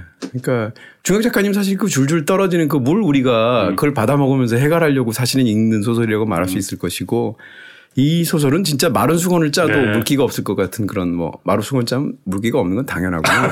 아니 나올 수도 있지. 네, 네. 나올 수도 있죠. 어쨌건 네. 그렇게 좀 비유할 수도 있지 않을까 싶기도 합니다. 네, 그러니까 꼭이 소설을 읽으실 때 옆에 음. 아, 물한 1리터 갖다 놓으시고 아. 물을 드시면서 그럴 수 있어요. 뻑뻑하니까. 네. 어떻게 보면 사유의 고구마 같은 소설이라고 할수 그렇죠. 있습니다. 아, 정말 목이 메더라. 네. 근데 고구마가 답답하다기보다는 네. 그 자체로 한 번에 이렇게 바로바로 바로 넘어가는 소화할 수 있는 그런 소설은 아니다. 그렇지만 굉장히 매력 있다 말할 수 있고요. 고구마가 소화는 잘 돼요. 그래요? 그러니까 목에서만 잘 소화가 안 돼서 그렇지 어. 소화가 잘 되는 거기 때문에 네. 목만 좀 뻑뻑하실 거다 그런 생각이 그리고 이 책을 다 읽으면 소화는 잘 됐다 그런 말씀을 음. 드리고 싶네요. 네. 뭔가 좀 네네 반박하고 싶지만 네. 섬유질이 풍부해서 네네 아, 그렇군요. 네. 자 그러면 이제 이 소설의 스토리를 요약한다는 건 사실은 큰 의미가 없죠. 네. 왜냐하면 말씀드린 대로 그런 이유 때문인데 그럼에도 불구하고 또 우리가 네. 스토리를 또 요약을 네. 해야 되는 네. 그런 상황이죠. 제 코미디 버전을 한번 요약해드릴까요? 해주실래요? 네. 형배와 선희는 친한 선후배 사이다. 어? 진짜 써왔구나. 네. 네. 선희는 어느 날 형배에게 사랑을 고백하지만 형배는 자신이 사랑할 자격이 없다며 그녀의 마음을 거절한다. 선희는 상심하여 회사를 그만두고 소설가가 되기로 마음먹는다. 선희는 출판사에 다니던 시절 이형 문학관의 관리자 영석을 알고 지냈는데 등단 소식을 하필이면 평소에 잘 알지 못하던 영석과 함께 있을 때 듣게 된다. 두 사람은 함께 등단 축하주를 마시게 되고 다음 날부터 연인 관계가 된다. 영석은 선희에게 자신의 속 깊은 이야기를 털어놓는다. 두 사람의 조금은 이상한 연인 관계가 지속된다. 선희는 아는 친구의 결혼식장에 갔다가 우연히 형배를 만나게 된다. 형배는 선의의 변한 모습에 마음을 빼앗기고 사랑을 고백해야겠다고 마음먹는다. 늦은 밤 형배는 파스타를 먹자며 선의를 불러낸다.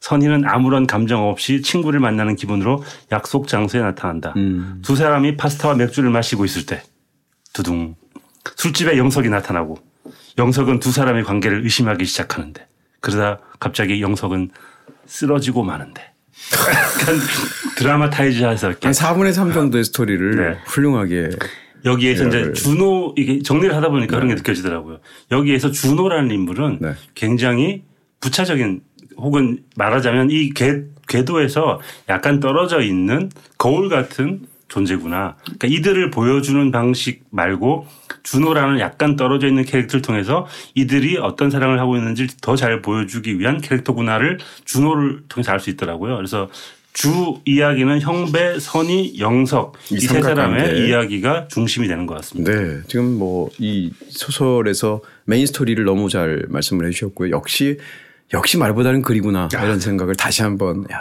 말을 못한다는 얘기죠. 저. 아니 말을 워낙 잘하시잖아요. 잘하시는데도 글이도 좋구나 네. 이런 생각을 하게 이게 합니다. 보통 저는 이제 네. 드라마 같은 거 보면 네. 줄거리 써서 이렇게 포탈이나 이런 데 있잖아요. 근데 볼 때마다 좀 웃기거든요. 네. 이거의 줄거리를 쓰는 사람은 아니지. 어떤 줄거리를 중요하게 생각하는지를 알 수 있잖아요. 그럼요. 근데 저 제가 정리를 하다 보니까 네.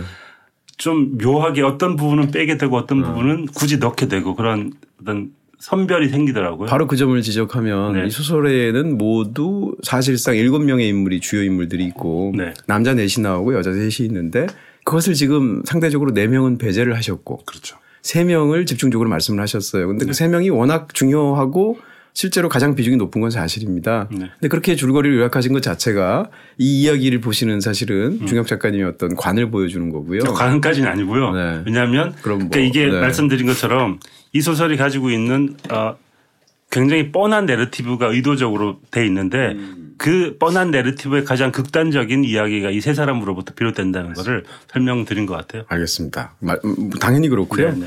그래서 그 줄거리를 나머지 사람들도 우리가 또 다뤄야 되니까 그렇죠. 살짝만 네. 걸쳐서 네. 얘기할 필요가 있죠. 메인 스토리는 그렇고요.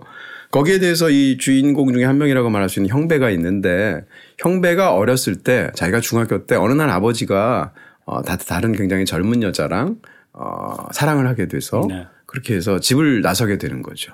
그러면서 형배가 따라 나갔는데 형배를 보면서 너도 이제 나이가 들면 날 이해하게 될 거다 하고 음. 떠나는데 그 이후로는 아버지는 영영 본 적이 없고 네. 그렇게 떠나간 아버지 때문에 쇼크를 받고 충격을 받은 어머니가 얼마나 큰 상처를 받았는지를 본 것. 네. 그것이 이제 형배의 나중 사랑관에다 영향을 미쳤죠. 네. 이 이야기가 이제 하나 더 있고요. 두 네. 명의 이야기가. 네.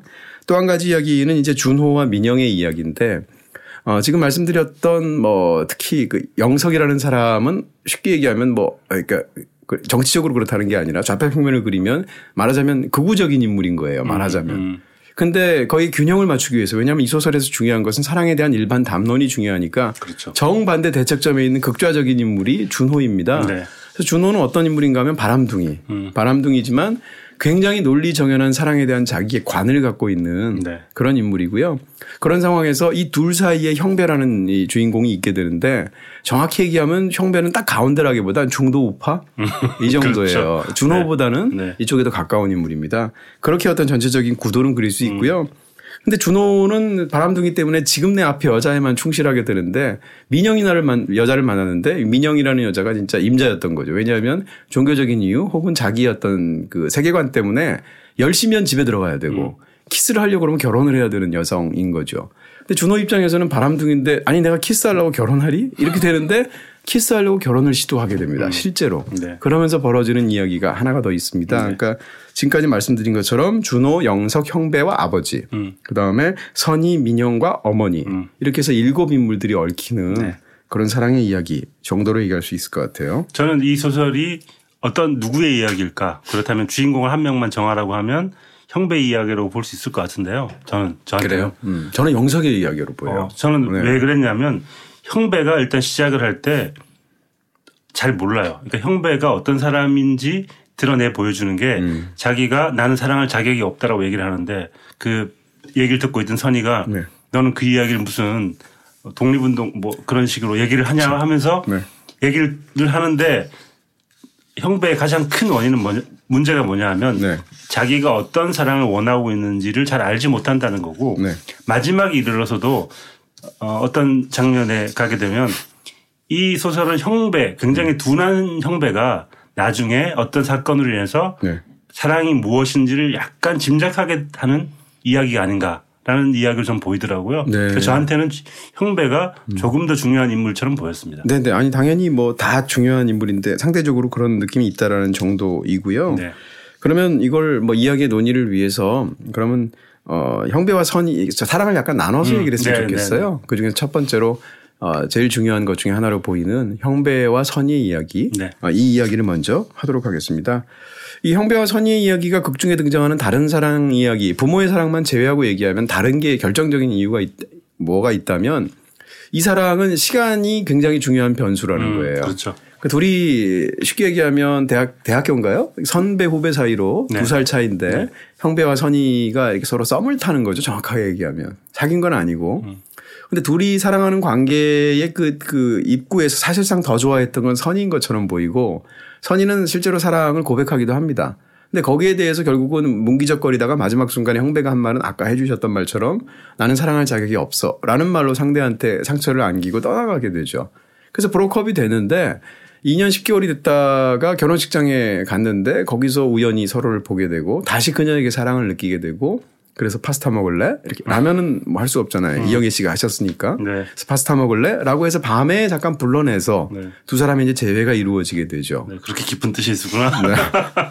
야, 뭐, 모든 네. 걸 걸러내고 혼자 고민을 했군요. 라면이라고 해야 되는데 네. 써먹었으니까. 네. 라면은 먹고 가야 되거든요. 네. 그러니까. 아. 어쨌건 네.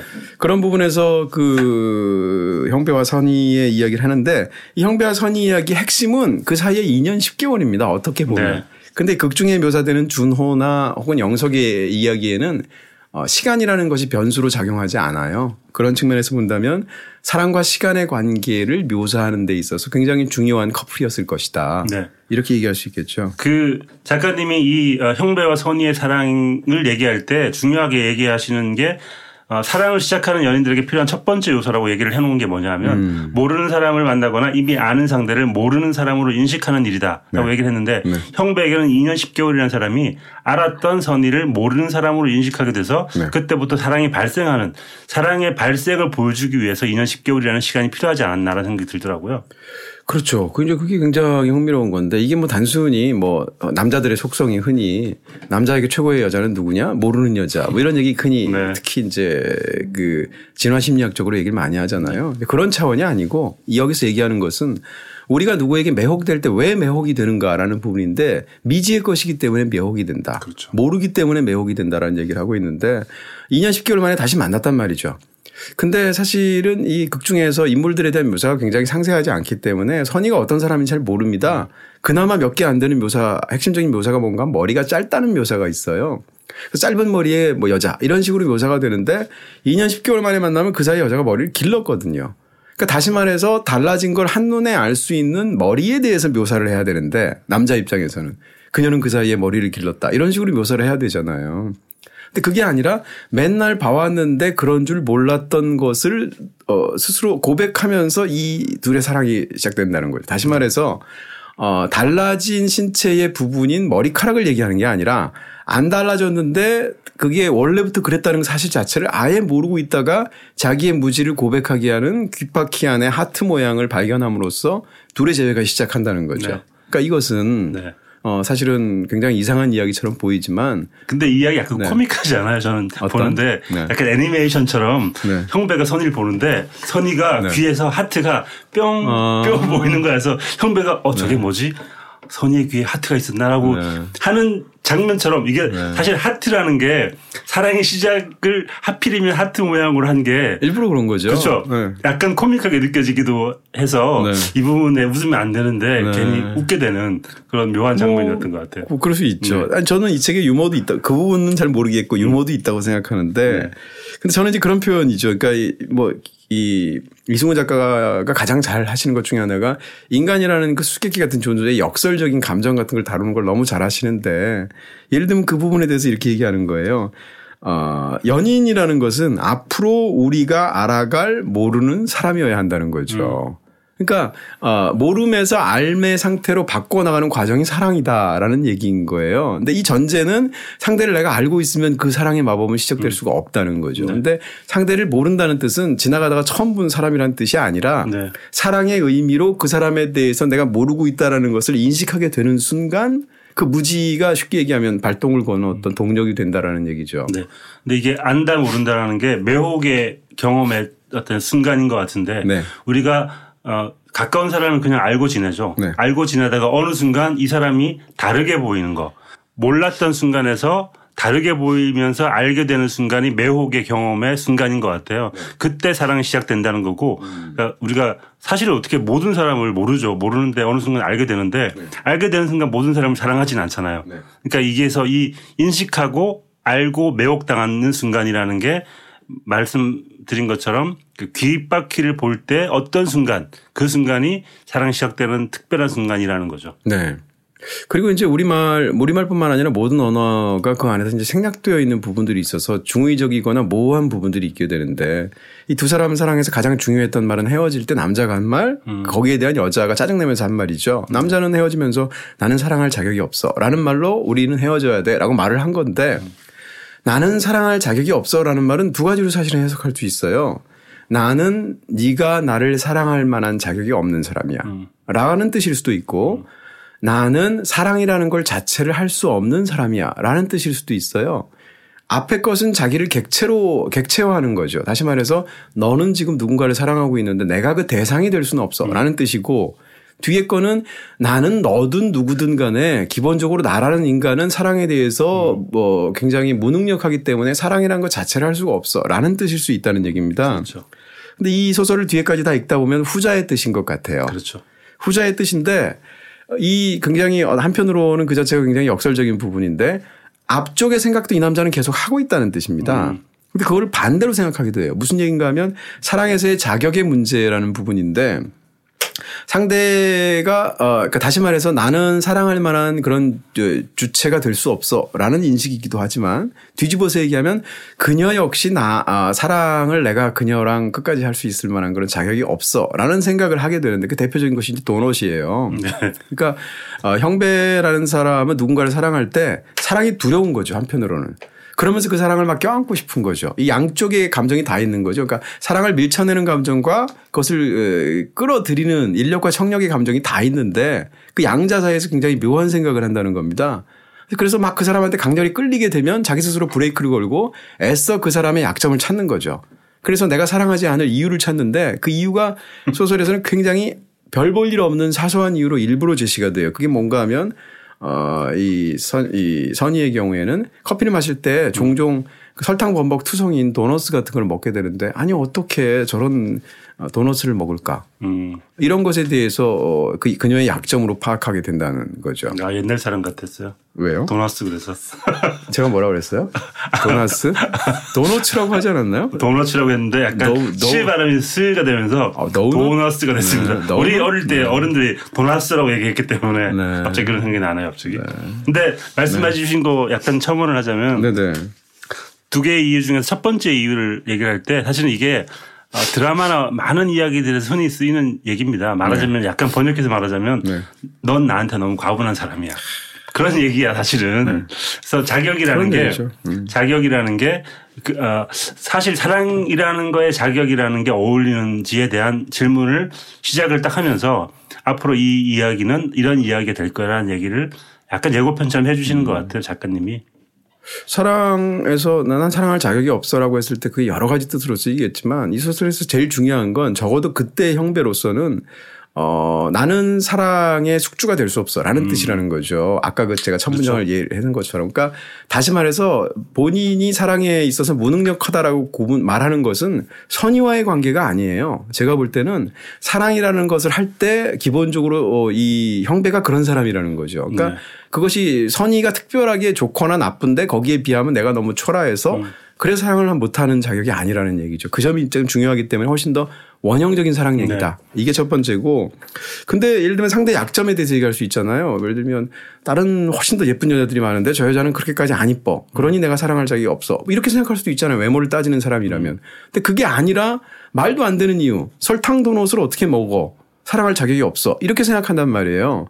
그 이유가 뭔가 하면 그 약점의 내용이 중요한 게 아니라 약점을 가지고 있는 것 자체가 사랑의 속성인데 그러므로 나는 사랑을 못한다라는 게 중요하다는 뜻입니다. 네. 근데 만약에 그녀에게 어떤 치명적인 약점이 있다고 생각해 보세요. 뭐 예를 들면 폭력을 행사한다든지 뭐 어떤 스토커 기질이 있다든지 이런 식으로 묘사를 하게 되면 그녀랑 사랑할 수 없는 게 그녀의 그 잘못된 약점의 구체적인 내용 때문이잖아요. 근데 그것이 그게 아니라 설탕 도넛이라고 말을 해버리는 순간 그 이유가 너무 터무니가 없기 때문에 그때 중요해지는 것은 설탕을 먹, 도넛을 먹는 그녀의 이상한 식습관이 아니라 사람은 누구나 다 약점이 있게 되는데 사람은 누구나 다 약점이 있으니까 결국은 사람은 사랑에 대해서 무능력한 존재일 수밖에 없다. 라는 얘기가 더 중요한 거거든요. 그러니까 아까 제가 말씀드린 것처럼 이 얘기조차도 사실은 형배를 가지고 사랑에 대해서 굉장히 원형적인 어떤 부분을 다루는 거지 특정한 사례를 다루는 것이 아니다. 네. 그런 말씀을 드릴 수가 있어요. 형배를 제 앞에 포진시키고 마지막 이야기를 형배의 이야기로 끝내는 이유가 저는 형배가 사랑할 자격이 없다라고 얘기하는 거가 일단 이야기 시작이 중요한 이유가 네. 어, 작가님 이런 얘기를 쓰고 있어요. 사랑이 사람 속으로 들어온다. 이게 음. 물론 첫 문장과 관련 있는 이야기인데 그렇죠. 사랑이 들어와서 사람의 몸에 사는 것이다.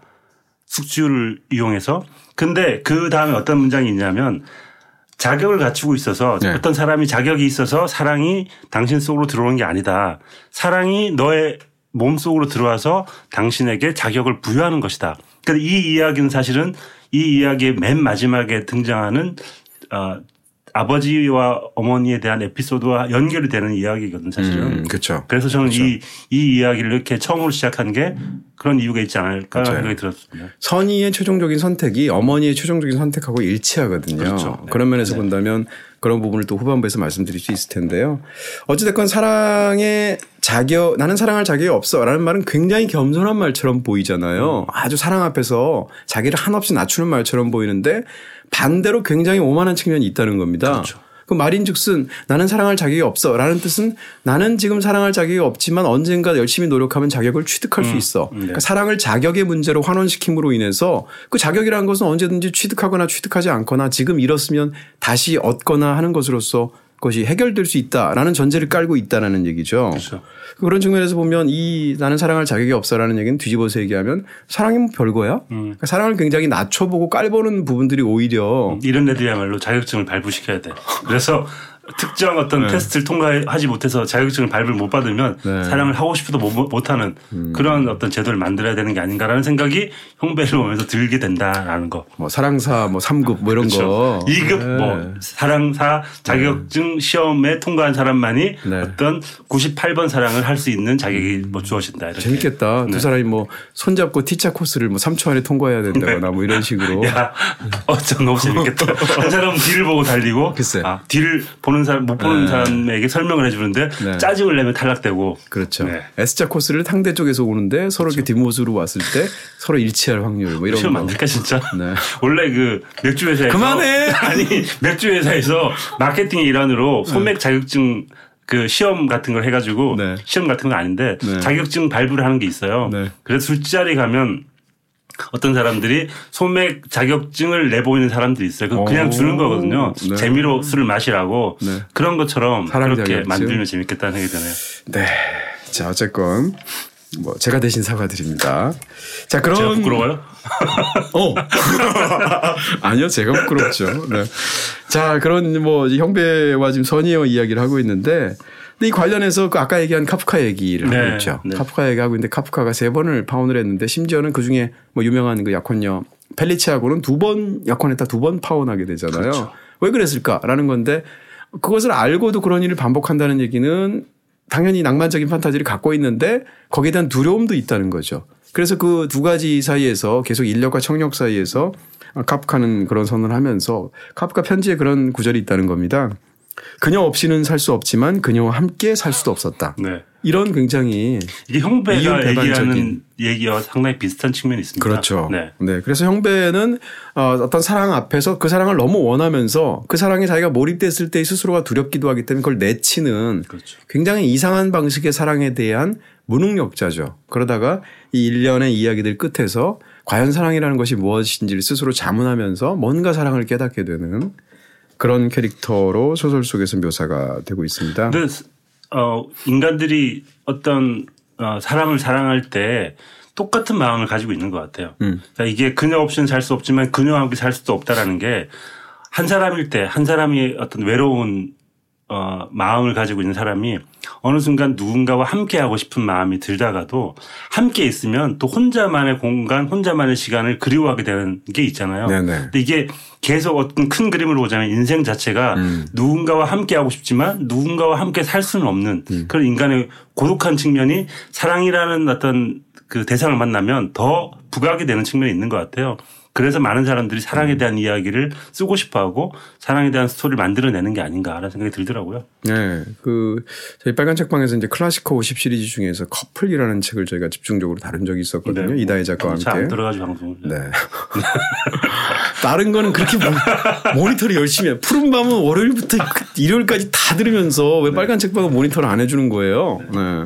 어쨌건 그 커플이라는 그때 책에서 도 했는데 거기서 이거랑 똑같은 묘사가 있었어요. 음. 누구랑 누군가 하면 엘리자베스 테일러와 리차드 버튼입니다. 어, 예. 실제로 두 사람이 두 번 결혼했다 두 번 이혼했는데 엘리자베스 테일러가 여러 번 결혼했잖아요. 자기 일평생 가장 사랑하는 사람은 리차드 버튼이다 이런 말을 하면서 그 책에 정확하지는 않지만 그런 비슷한 표현이 있어요. 지금 말한 것처럼 그녀 없이는 살 수 없지만 그녀와 함께 살 수도 없다. 음. 이런 굉장히 어떻게 보면 약간 좀 전쟁 같은 사랑이라고 말할 수도 있는 그런 부분들의 역설을 사실은 이 소설이 굉장히 잘 다루고 있다라는 네. 것이고 이, 이, 이, 이 사람들의 지금 사랑에 관해서 마지막으로 한 가지만 더 일부에서 추가를 한다면 형배는 사랑에 대해서 자기가 도입부의 사랑의 출입문 앞에서 자꾸 돌아서요. 두려워하기 음. 때문에 그것은 사실은 아버지와 어머니랑 관련이 되어 있습니다. 어린 그렇죠. 시절에. 네. 왜냐하면 아버지가 떠나간 다음에 어머니 어떤 그 처참하게 무너지는 모습을 봤으니까. 근데 그 얘기 이제 후반부에서 할 텐데 어찌됐건 사랑에 대해서 두려움을 느끼는 것으로서 이제 굉장히 사랑을 하지 못하는 형배의 무능력을 보여주는데 근데 사랑에서의 두려움이라는 것을 사람들이 사실 사랑은 하고 싶잖아요. 근데 사랑을 할 때 두렵지 않습니까? 상대로부터 거부될까? 내가 음. 혹시 속마음을 드러낼 때 상대가 날 거부하면 어떡할까?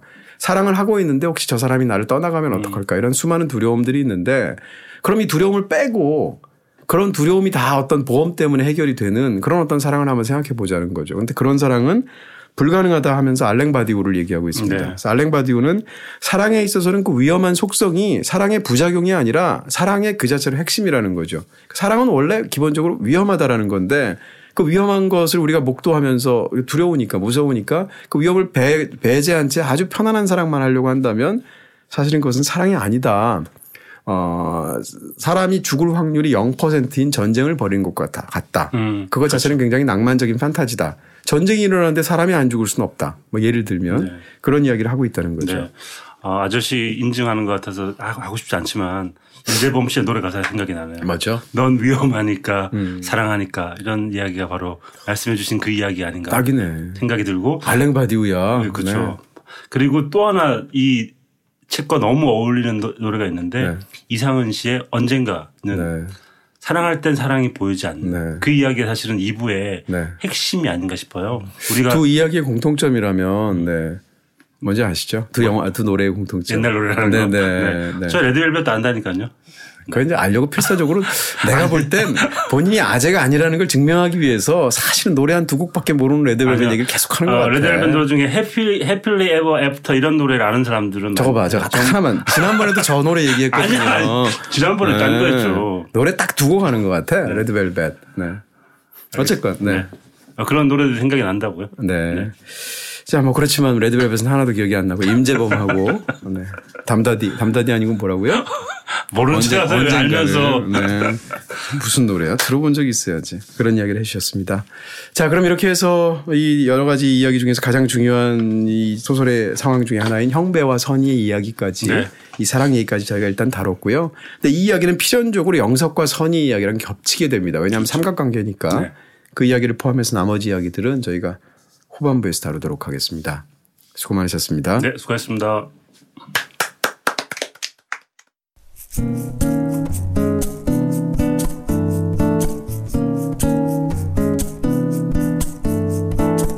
세리가 만난 사람. 너는 잘하고 있고 그건 당연한 게 아니다. 하루의 거센 물결 속에서 버티는 것만 해도 대단한 거 아니야? 그 이상을 바라는 건 너무 가혹한 일이다. 그런데 가끔 힘들어서 내가 얼마나 잘하고 있는지 까먹을 수도 있어. 그럴 때마다 내가 몇 번이고 다시 말해줄게. 너는 지금 잘하고 있고 그건 전혀 당연한 게 아니라고. 힘내 잘 될 거야 라는 막연한 위로 대신 현실적인 조언을 건넨 그림 일기가 SNS를 뜨겁게 달구었습니다. 페이스북과 블로그에서 서늘한 여름밤에 내가 느낀 심리학 썰이라는 제목으로 연재했던 서늘한 여름밤의 그림 일기가 종이책으로 나왔습니다. 어차피 내 마음입니다의 저자 서늘한 여름밤 서밤 작가님 모셨습니다. 안녕하세요 작가님. 안녕하세요. 네 반갑습니다. 아, 참 신기한 게요. 이렇게 그림 그리시는 작가님들 뵈면요. 어딘가 모르게 본인의 그림과 너무 닮으셨어요. 아, 네. 제가 영혼을 네. 담아 그리다 보니 그 영혼이 네, 저의 영혼이 녹아 있는. 아 그렇군요. 참 닮았다는 이야기 들으시나요? 네. 네. 이상하게 이게 되게 그림을 심플하게 그리시잖아요. 네네. 네. 근데 느낌이 딱 본인의 얼굴이 있어요. 네, 제가 신기합니다. 흐리멍텅한 네. 얼굴이라.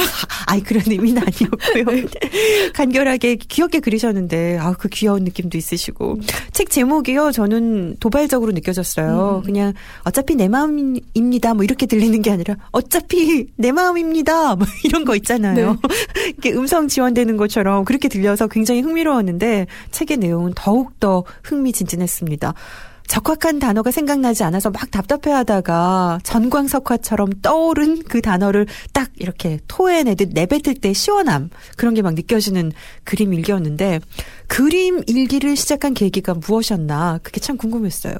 어, 제가 사실 대학원을 졸업하고 직장에 들어갔는데 그 직장 문화에 적응하지 못하고 100일도 안 돼서 뛰쳐나왔어요. 근데 네. 백수가 돼서 하루를 지내다 보니까 정말 하루가 길더라고요. 그래서 심심함에 몸을 비틀다가 네. 집에 굴러다니는 아이패드에다가 그림을 그려보자라고 해서 이제 그림 일기를 그리게 된 게 지금에 네. 이르는 것입니다. 서늘한 여름밤이라는 필명으로 지금 활동하고 계신데 어, 시원한이 아니라 서늘한이에요. 저는 이것도 너무 마음에 들었거든요. 어떤 의미를 담으셨어요? 사실 큰 의미는 없고요. 제가 네. 서늘한 여름밤이라는 느낌을 되게 좋아해요. 그리고 이렇게 네. 그 여름에 한여름에 뜨거운 온기가 지나가고 나서 그 선선한 바람이 불어올 때 느낌이 참 좋잖아요. 네. 네 그래서 그거를 선택하게 네. 되었습니다. 네, 서늘한 여름밤. 네, 그렇군요. 벼랑에서 네. 과감하게 뛰어내리셨습니다. 그 소위 잘 나가는 직장을 때려치우고 백수가 되셨는데 그 순간의 두려움 어떻게 보면 겪고 싶지 않은 두려움이기도 하고 또 너무나 겪고 싶은 동경이기도 하고 그래요. 어, 정말 솔직히 후회 하나도 없으셨어요? 제가 그 질문을 진짜 많이 들었어요. 후회 네. 안 했냐. 아니, 저, 왜냐면 너무 아까워가지고. 그, 네, 아, 근데 네. 저, 정말, 저는 진짜 그런 느낌이었어요. 막 비싼 음식 먹다가도 체해서 다 토할 때 있잖아요. 네. 그때 토하는 순간에 아이씨 이게 얼마짜린데 이거 내가 어떻게 먹은 건데 이렇게 생각 안 하잖아요. 입을 틀어 막아야 되는데 진짜 저한테는 그런 느낌이었어요. 그냥 정말 아. 토한 느낌. 네. 어, 그래서 지금까지 돌이켜 봤을 때도 네. 크게 후회는 없는 거 없어요. 네 그렇지만 이제 그 만화에도 비슷한 내용이 있는데 책에도 그 같이 했던 어, 친구들, 동료들이죠. 네네. 그분들이 이제 지금은 다른 위치에 있잖아요. 네, 맞아요. 그들을 보면서 또 상실감 같은 거나, 아, 나도 같이 견뎠으면 저렇게 됐을 텐데, 뭐 이런 거. 네, 그런, 없을까요? 나, 그런 감정은 되게 많이 느꼈어요. 음. 아, 내가 만약에 저 안에 있었다면 어땠을까? 네. 저, 뭐, 내 친구들의 입장이었으면 어땠을까라는 생각은 많이 하죠. 근데 그 친구들의 삶을 진짜 내가 살 거냐, 그래서. 음, 네. 그러면, 어우, 싫어. 내 삶도 싫은데 저 삶도 별로야. 아. 그러니까 각각의 견뎌야 되는 몫이 있는 거잖아요. 내가 무슨 퇴사하고 돌아 나왔다고 이제 천국이야 이런 것도 아니고 네. 거기서 견디고 있는 사람들이 지옥이야 이것도 아니고 다 각각의 힘듦과 좋음이 있는 건데 저는 네. 그냥 이런 종류의 힘듦과 어, 즐거움을 선택하기로 한 거죠. 네. 칭찬은 고래도 춤추게 해서 무서운 거야. 정말 정말 이 얘기를 주변 친구들한테 많이 해요. 제가 이 책을 읽고 나서 이런 책을 읽었는데 이런 내용이 나와. 라고 이 이야기를 먼저 꺼내거든요. 사실 어디서도 들을 수 없었던 이런 이야기에 왜 이렇게 폭풍 공감을 하게 되는지 깜짝 놀랐어요, 제가. 하지만 또 한편으로는 우리는 늘 칭찬을 갈구합니다. 음. 작가님 역시 더 칭찬받아도 괜찮을 것 같아라는 글을 책의 뒷부분에 쓰셨잖아요. 네. 그렇다면 작가님에게 이 칭찬이란 게 도대체 무엇인가요? 음, 칭찬은 굉장히 양날의 검인 것 같아요. 일단 자기를 자기답게 만드는 칭찬이 있고 자기를 자기답지 못하게 만드는 칭찬이 있는데 이 두 개는 아마 뭐라고 명확히 구분하지 않아도 자기가 받는 즉시 알 거예요. 아, 이 칭찬은 나를 그러니까 내가 진짜 용기 내서 나답게 살 수 있게 해주는 칭찬이다. 아니면 이 칭찬은 나를 부담스럽게 하고 결국 저 사람의 입맛에 맞는 사람이 되기 위한 칭찬이다. 이 두 개가 있는데 그 중에서 저는 저를 저답게 만들고 저를 용기 나게 해주는 칭찬을만 칭찬으로 받고 있어요. 네. 그 취사 선택해서 본인이 받아들인다는 얘기인가요? 네네. 어차피 실수하면 남들이 욕하는데 여기에 자기 자신까지 합세하는 건 너무 가혹한 일이다. 실수는 해도 자책은 안 할 거야. 라는 글인데요. 아, 정말 가슴을 칩니다. 이 글을 읽으면서 실수를 하면 자책하느라 무수한 시간들을 보내는 사람들이 저를 비롯해서 정말 많아요. 오히려 사실 실수해서 남에게 듣는 그 욕보다 내 스스로가 자책하는 시간이 더 길어지고 더 많은 damage를 끼치잖아요. 도대체 이렇게 생각할 수 있는 정신력 어디에서 나온 건가요? 저는 굉장히 저의 나약한 mental에서 나온다고 생각하는데요. 나약하신가요? 네. 아, 제가 오. mental이 이렇게 강한 사람이 아니에요. 아, mental이 네. 강한 사람이었으면 이런 그림 읽기를 왜 적어요? 그냥 넘어가지 모든 걸 다. 맞아요, 맞아요. 근데 네. 실수를 하면 일단 자기 자신이 제일 괴롭잖아요. 맞아요. 근데 실수를 했을 때 제일 중요한 건 그 실수가 다시 반복되지 않게 하는 건데 자책하는 게 여기 전혀 도움이 안 돼요. 그냥 나만 더 괴로울 뿐이에요. 그럼 도대체 이게 무슨 효용이 있는가? 라고 생각해서 네. 자책까지는 하지 말자 이미 괴로운데 그리고 자책하는 것 때문에 또 자책을 하게 돼요. 맞아. 아 내가 그러니까 메타로 막 내가 맞아요. 자책까지 하는구나 또 네. 한심하게 이러고 있구나. 아 그러면 내 진짜 여기까지 나가지 말자. 아, 어차피 힘든 세상 약간 그렇게 생각해서 네. 좀 그런 결론에 이른 것 같습니다. 네. 음. 자책하는 나를 보면 또 자책하는 네, 거. 아 정말 진짜 그래요. 이 책 읽으면서 또 이제 뭐 여러 가지 이야기들 중에 결혼으로 이어진 달달한 연애 이야기 음. 꽤 많이 등장을 합니다. 약간 저는 음 자랑으로 느껴져 가지고요. 굉장히 부러워하면서 읽었는데요. 네. 그 연애 이야기 속에 의존적이고 상처받기 쉬운 그녀 음. 작가님이시잖아요. 네. 그렇죠? 네, 그 그녀를 보면서 정말 어, 내 모습을 보는 것 같아. 이런 독자들의 피드백 정말 많이 받으셨을 것 같아요. 네. 그녀들 혹은 그들도 있을 수 있으니까 네. 네. 그들에게 어떤 이야기를 하고 싶으세요? 제가 독립적인 인간이 되어야 된다는 그런 아, 생각 때문에 되게 오래 힘들었어요. 네. 내가 왜 이렇게 의존적인가? 나는 왜 다른 사람의 애정이나 인정이 없으면 이렇게 힘들어하는 건가라는 생각 때문에 힘들었는데, 아, 사실 생각해보니까 인간은 태어나서 의존적이지 않게 살아가는 순간이 단 한 순간도 없어요. 그러니까 독립적인 거는 굉장히 이례적인 거고, 사실 독립적으로 살아갈 수 있는 순간은 젊고 직장이 있고 건강하고 이 모든 것이 갖춰진 아주 찰나의 순간이에요. 근데 그렇게 살 수 없단 말이죠. 네. 그러면 그러니까 의존적인 거랑 독립적인 거랑 상반되는 게 아니거든요. 같이 가는 거라고 알아요. 의존 더 잘 의존할 수 있는 사람이 결국 더 잘 독립할 수 있다고 해요. 음, 네, 우리는 그렇게 생각 안 하잖아요. 네. 네.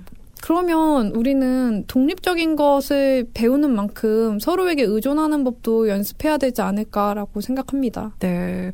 이 책은 심리 에세이, 그림책, 만화, 뭐, 여러 가지 의미가 있는데 어떻게 불리고 싶으세요? 전 기본적으로 네. 그림 읽기죠. 저의 그림, 그림 읽기. 예요 네. 그리고 마지막 질문입니다. 어차피 내 마음입니다. 이 책을 만나게 될 독자들 그리고 빨간 책방 청취자들에게 서밤 작가님이 이 책을 통해서 정말 이것만은 꼭 전하고 싶었다 하는 음. 이야기는 무엇이었을까요? 제가 제 그림 일기에서 아마 반복적으로 이야기하는 주제인 것 같은데 어, 내 마음대로 살아가겠다. 라고 사는 사람들이 제일 먼저 세상에서 듣게 되는 말은 너는 틀렸다라는 말이에요. 그걸 견뎌내는 게 참 힘들어요. 제 마음대로 사는 데 있어서 정말 많은 지지가 필요했어요. 가족, 친구들, 얼굴 모르는 사람들의 응원, 아니면 뭐, 내 경제력 이런 것들. 이 모든 게 갖춰져야지 가능했던 거거든요. 그래서 저도 누군가 자기 마음대로 살겠다고 용기를 내는 사람한테 조금이라도 응원이 되고 싶어요. 네. 이 책이 그런 응원의 시작인 거죠. 그렇죠. 네. 앞으로의 계획은 어떠십니까? 네. 앞으로도 네. 저는 마음대로 제가, 그러니까 제가 좋아하는 일들을 좋아하는 방식으로 해 보는 네. 걸 좀 시도해 보고 싶어요. 네. 네. 심리 상담 센터도 지금 운영하고 네, 계시잖아요. 네. Everymind라는 네. 심리 상담 센터를 이제 8월에 오픈할 예정이고요. 네. 어 좀 자기 마음을 모르겠는 사람들을 위해서 네. 잠깐이라도 자기 마음을 들여다볼 수 있는 시간을 마련할 수 있는 네. 여러 가지 다양한 워크숍들과 프로그램들을 준비하고 있습니다. 네, 알겠습니다. 많은 분들과 함께하는 책이었으면 좋겠습니다. 오늘 어차피 내 마음입니다의 저자이신 서밤 작가님과 이야기 나눴습니다. 고맙습니다. 네, 감사합니다.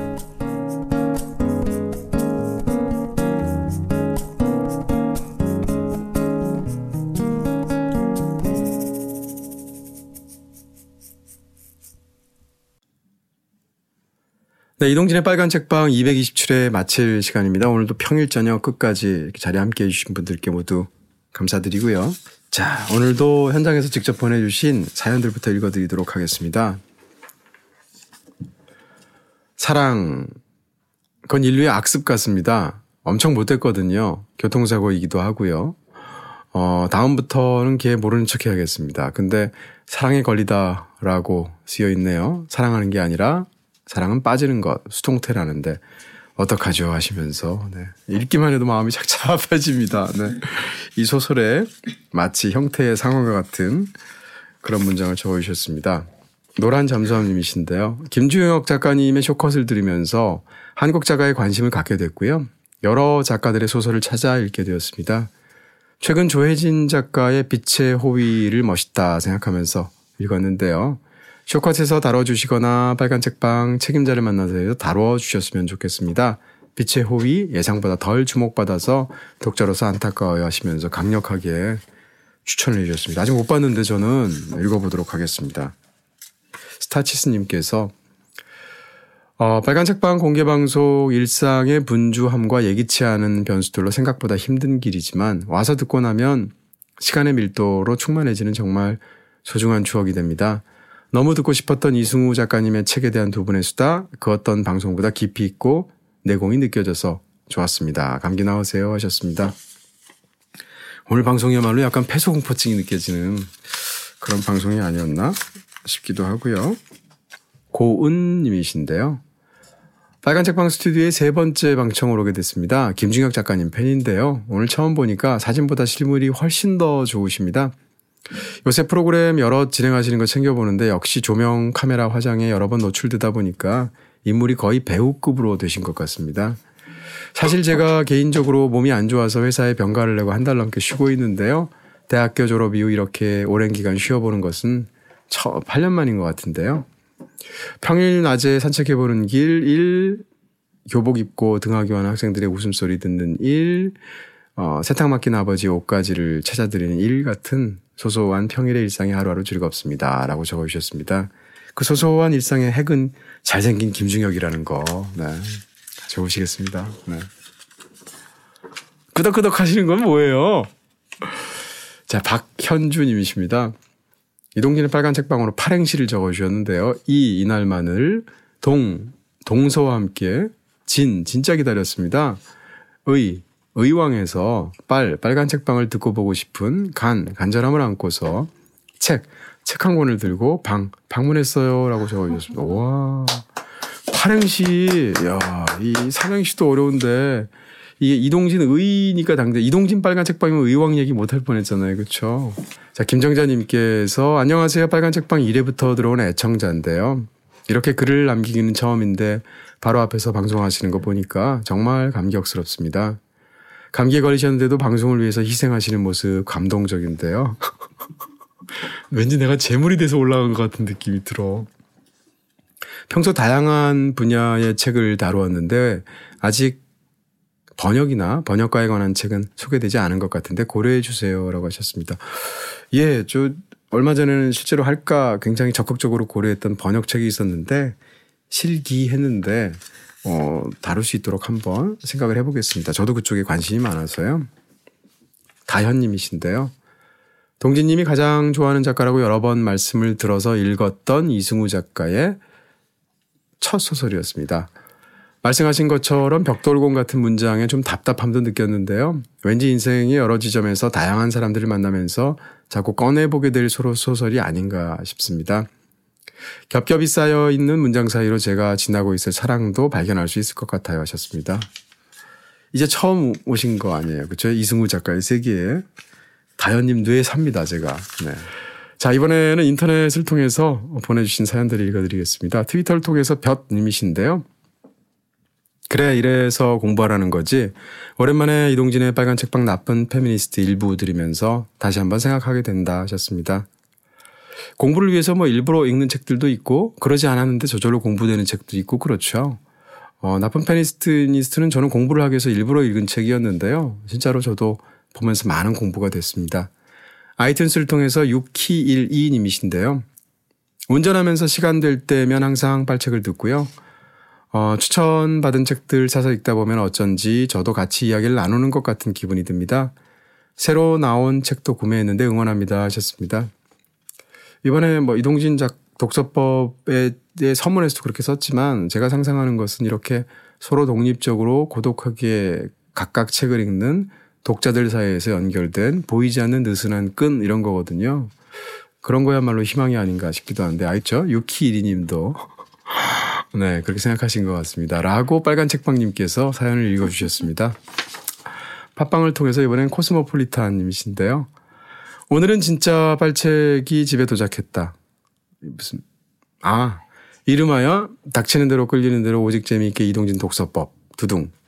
고르고 고르고 고르셨다는 500권 빠지지 않고 커다란 브로마이드에 체크하면서 하나하나 읽어가겠습니다. 제가 500권의 책을 다 읽는 그날까지 빨책 영원해야 합니다 하셨습니다. 한 주에 한 권씩 읽어도 10년인데 어떡하죠 이 빨책.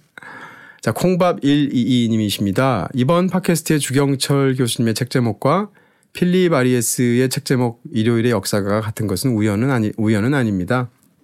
일요일의 역사, 역사가라는 말은 일종의 고유명사인데요.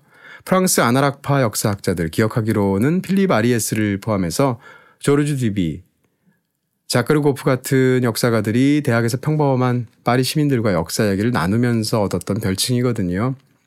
TV 프로그램으로 일요일 오전에 방영되었다고 알고 있습니다.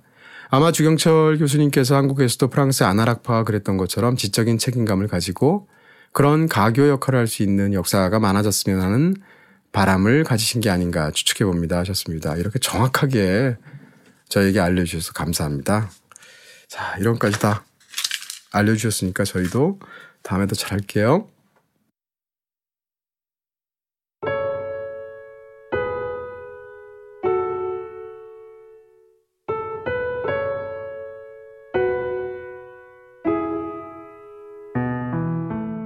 오늘 밤 나는 쓸 수 있다. 파블로 네르다.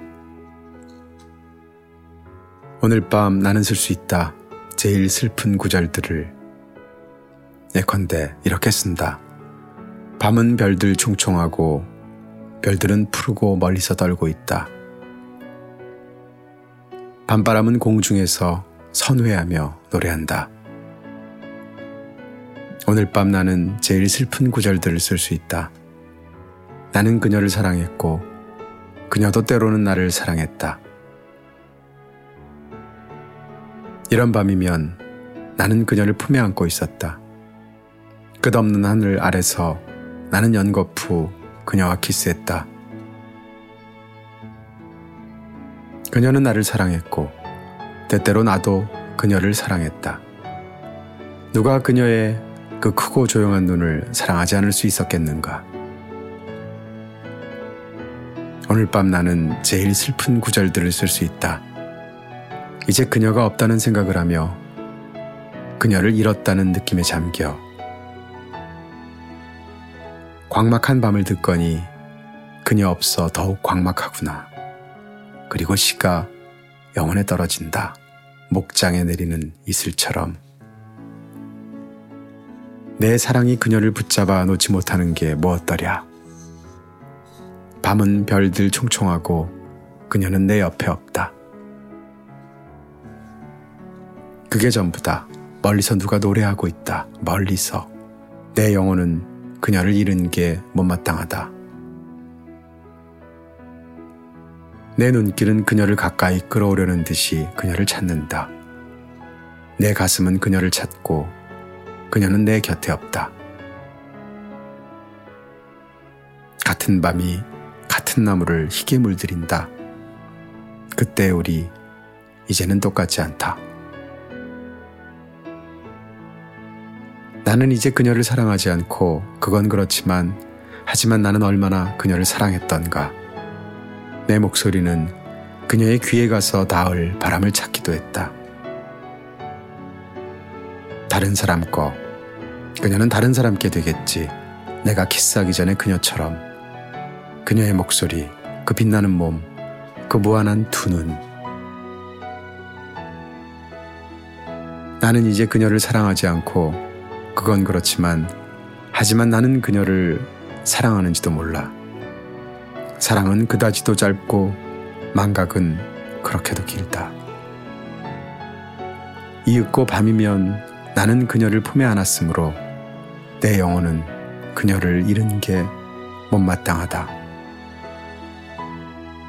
비록 이게 그녀가 나한테 주는 마지막 고통일지라도 그리고 이게 그녀를 위해 쓰는 내 마지막 시일지라도